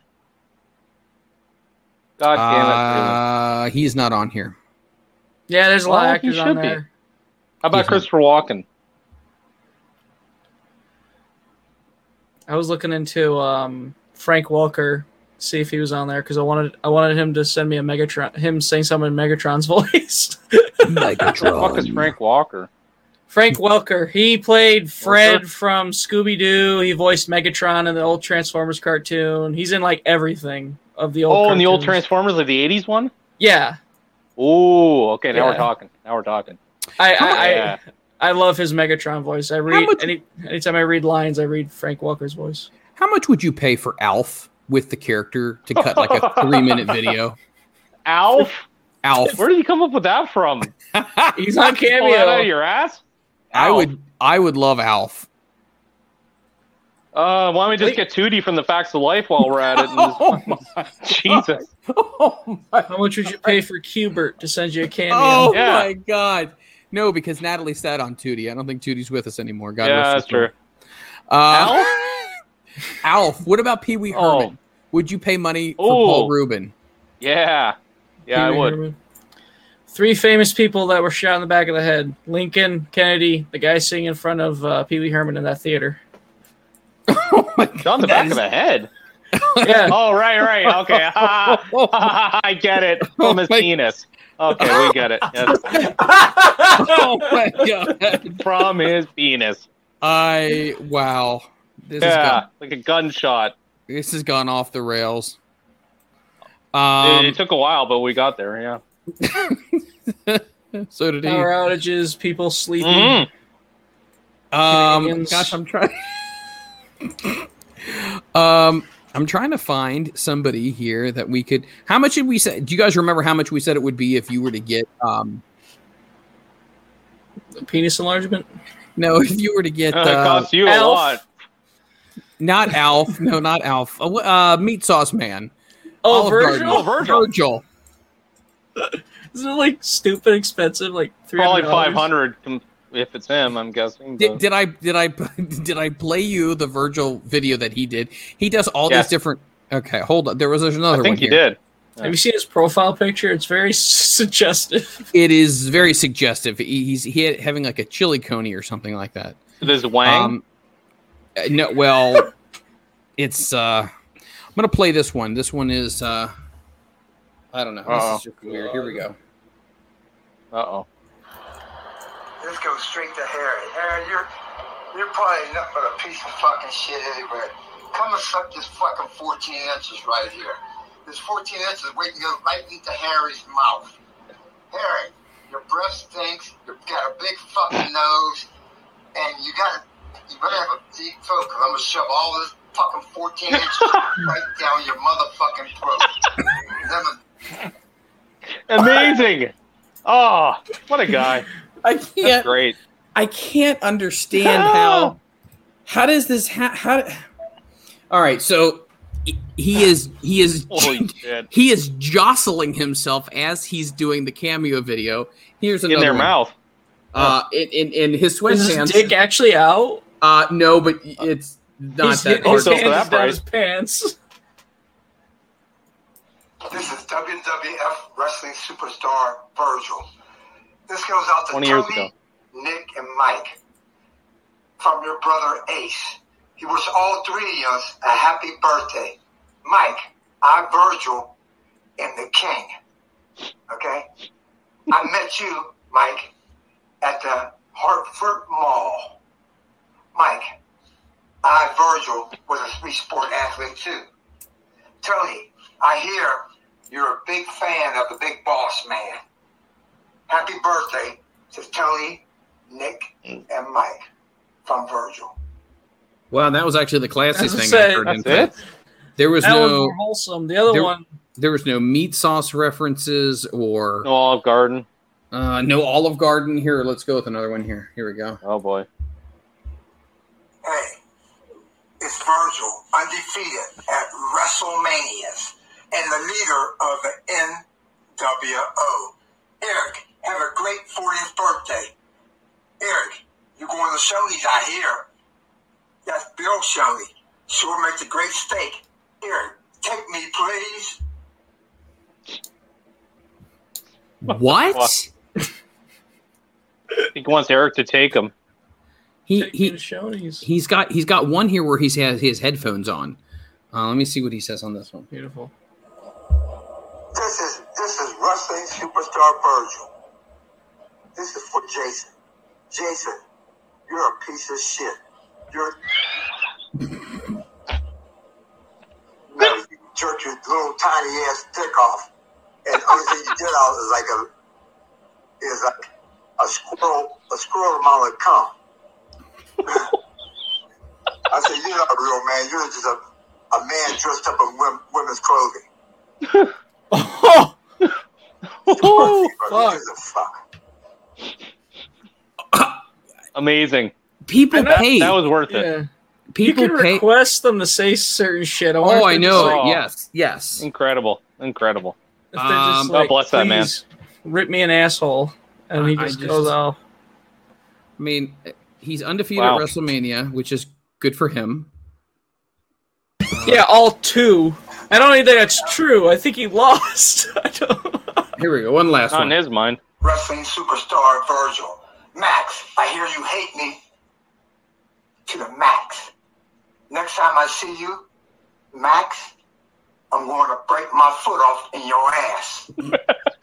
My Virgil, here Shaq is a number one fan. Keep getting that fuck money, man. And keep dipping it in all the meat sauce. That's yeah. what you want. Fuck yeah. We're done. I love it. Um, so that's what you get if you uh that's what you get if you pay your 69 dollars for Virgil.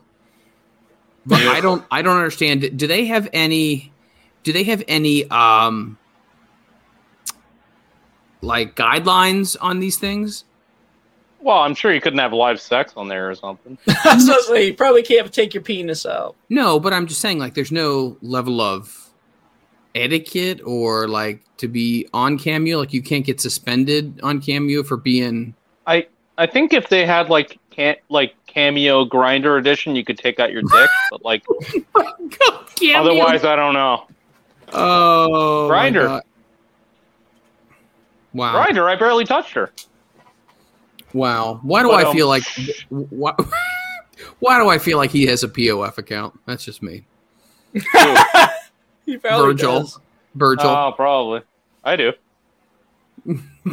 we should try to book Virgil. We should bring him on the show. Why not? Oh my god, that would be incredible. He did. He charged you of like five hundred bucks, but you know, whatever. See, he starts with 500, and then you can get him down to like 50. I've heard of that. Where like he starts like 500, you're like, nah, I can't afford that. Oh, how, how much can you afford? Can you do 200 or something like that? I've heard that. Yeah. Wow. Well, Great with that man. be- with that being said, I have enjoyed this. This has been fun. Um, we hope the butt is doing okay. Uh, what, what's the weather report looking like in uh, in in where you're at right now? Is it going to get worse as the night progresses, or what? I I hear sirens. Hear That's that? not that's not good. You hear that? I hear that. You probably need to take cover. I'm in trouble. Yeah. Yeah, sirens. I'm gonna get fucking killed. With that being said, let's go ahead and let's throw it to some uh, some plugs here. Moondog, uh, where can people where can people go ahead and follow you, find you, your merchandise with your next match? What? You might as well Some plugs. The, pro- he said plugs. the plugs with Moondog because uh, Bea Arthur may be dead by the time this is over. How Rest in peace. How about some plugs? So you can, Plug it up, Moondog. you can uh, follow me on Twitter at Moondog Murray. Uh, you can uh, check out our, my live stream, Shellshock Network. They, I also do podcasts under the same name, Shellshock Network, on all your favorite listening apps. Um, I wrestle every Saturday night in Woodstock, Illinois, twelve thirty Davis Road. So if you want to come see me live, come up to Woodstock, Illinois. It's in the Chicago area. And uh, hope to have uh, something cool dropping in the next day or two. So stay tuned for that. I can't say anything just yet, but nice. Excited. That's awesome, Yes. dude. Any teasers? Can you tease it for us? mm, well, uh, I got Freland's address, so that should give you Oh. an idea. Oh, ho, ho, ho. touche. Um, B, tell uh, tell everybody where they can uh, find you, follow you, where your merchandise is, when your next match is. Uh, you can find my exclusive line of plugs at adamandeve.com. uh, what else? Uh, as far as social media goes, because that's not social media, guys. Wink, wink. Uh, I'm on Twitter at Savage Liam. I am on Instagram at Savage Liam 1978, and I'm on YouTube at ECW Fan 123. Uh, like I said before, I got some some wrestling stuff up there. I put a Sunny interview from '97, I think, from TSN up there uh, the other week. I've got a You Von her? Erich story. I wish from back in the day. Oh my god, I would have given anything. Um, I put a Von Erich uh, retrospective video. It's from uh, remember that TV show, A Current Affair? Yeah. Oh yeah, yeah. Yeah. Yeah, Oh. it's, it's on that. It's on that. So um, that's on there, and I put a bunch of music videos that none of you will probably like. So that's good. And uh, yeah, I'm not. So whatever. And uh, yeah, so that's about all I got. Back to you, Freland. All right, man. I tell you what, that's uh, one hell of one hell of a rundown here. So, uh, guys, you want to follow me, I'm just at Mike Freland. If you if you are so desired to follow me, Eh. um, I would love to uh, to have you follow me. Um, yeah, that's about it. Catch us each and every Tuesday night here on Front Row Material. Obviously, eight to nine is going to be uh, Future Stars Now. I'm going to be also dropping the first chapter very soon of the book we're reading. Very excited about that. That's going to be the Sabu book, and uh, we're going to get that going. We're going to get that going. Also, uh, the big teaser is going to be Shazza McKenzie is going to be joining us this Thursday night. She is from Sydney, Australia. Um, she is a pro wrestler. Got, I mean, almost 50,000 followers. She's going to be joining us. We're going to be doing an in depth interview with her, talking all about her career, the industry, all that kind of good stuff. So that is what we got coming up for Thursday night. That's a big surprise. So don't miss that at all. Once again, Cult of Beardo running 8 to 9. 9 to 10 is going to be FRM's special uh, interview session with Chase and Tomorrow's my anniversary. Cool. No sell that. Yeah. Uh, awesome. You said didn't tomorrow's your interview? My anniversary. Your anniversary. Okay, congrats. Happy I- I- I, misheard you. I was like, your what? Okay. No, You're good. anniversary. Yeah, my, my anniversary. It's been four years, uh, Oh, nine congrats. years altogether that my wife has uh, been tolerating me. So That's rare. Yeah. Uh, it, it is. with relationships, so congrats. That is a huge deal. Uh, it's a, Yeah. more of a congratulations to her than it is to me. Uh, she's my legal guardian, and She's the man of the house. she she she legal has her own- guardian. yes, she is her. I don't know what she is. She Also- adopted him. She did. She has a she has a toolkit. She does everything. Everything. Okay, that's uh, something to unpack on a different episode. I think that's uh, a little weird psychiatry kind of stuff right there. Yeah. Freyna like stepmoms. but I'm super I'm super excited because part of my my anniversary gift was this. Toys. Yes. To- exactly. I'm 40. I guess she does love you. Yeah, yeah. and she's know. allowing me to buy toy dolls. She didn't buy that Golden Girls shirt for you, did she? Yes. Uh, well, we all make bad choices at some point, so. So, uh, follow Shell Shock Network. When are you going to go live next, Moondog? Fuck, who knows? I that schedule. I love the I, I love I love the brutal honesty. I was going to ask him if he wanted us to raid, but um, No, uh, no, I, I, I did that last week, and um, uh, I, I, I, it's definitely not going to be a weekly thing, but that was a special thing, or two weeks ago rather. Um, no, I, I, I am. If you, I, I, I do. Excuse me, I do Yep. stream often. I just don't know what days. It all depends on work, wrestling practice, gym, life. You know nice. and how much time is in between because i don't i hate going in and streaming for just an hour that i hate that so i like to give you guys at least two and a half to fuck i did nine hours on sunday so Wow. Holy shit. Good God, that's like a Jerry Lewis telethon. Yeah beers and and south park video games they they go together great Wow. Who should we raid? Who should we raid? Uh, you, you are the resident uh, media mogul there, Moondog. Who could we benefit from raiding from or raiding? um Somebody wrestling or anything or the only one that I rating have your shelf live there? is impact sorry my fucking oh, is is, is talking impact on right now? nope it just went offline actually hang on Ah, beautiful. Uh, my fucking computer is set up right in front of my fucking file channel. No, they're just showing um classic stuff. Right now. As long as it's not that redhead in the in the bikini in the in the uh, waiting pool. Who no, that that? one. Amaranth is that her name? Yeah, Oh yeah. I know Yeah, what you're talking about. yeah. I got Paige nothing. is streaming. Paige is Paige? How Yeah. many people does she have that are watching her right now? Forty thousand. 358 watched her play Dead Oh. by Daylight. Well, Yeah. let's do it. Hey, Kip Fuck. Sabian's on. How many has Kip got right now? Oh, okay. There we go. That's someone who probably Would appreciate us, and we could. Uh, yes. Hey guys, tell him that uh, that Jerry Lynn says hello. 41. and- He's got forty-one. He's gonna have more. How do I raid? Do real quick? Yeah. Uh, let's see. Slash raid. Slash raid. So slash. Space. So hold it, hold it. Slash, and then the word raid right next to it. Yeah. Don't space it. Okay. Slash raid, and then a space. Then a space. V Kip Sabian. The, oh shoot. T H E Uh huh. K I P S A B I A N. Hold on a second. Kip is just K I P, Yes. And then S A B I A N. Yes. Right. All right. So uh the Kip S A B. All right, guys. So do this right enter. I got hit enter, Yeah. and that's it. That's it. All right. Tell people that Mike Freland and Jerry Lynn said hello to Kip Sabian. Yes. Enter. And then if there's a, I think it might be in your chat room says ready to launch or something. If not, it, it should as soon as you end the stream, it'll send them right to them. Sounds like a plan. So I went ahead and I did that. Guys, it's been fun. It's been real. It's been real fun. Hope you guys had a great night. Thank you so much to the butt. Thank you so much to the Rit, Moondog, and Bea Arthur for joining us. Thank you so much. We will catch you next week on Front Row Material.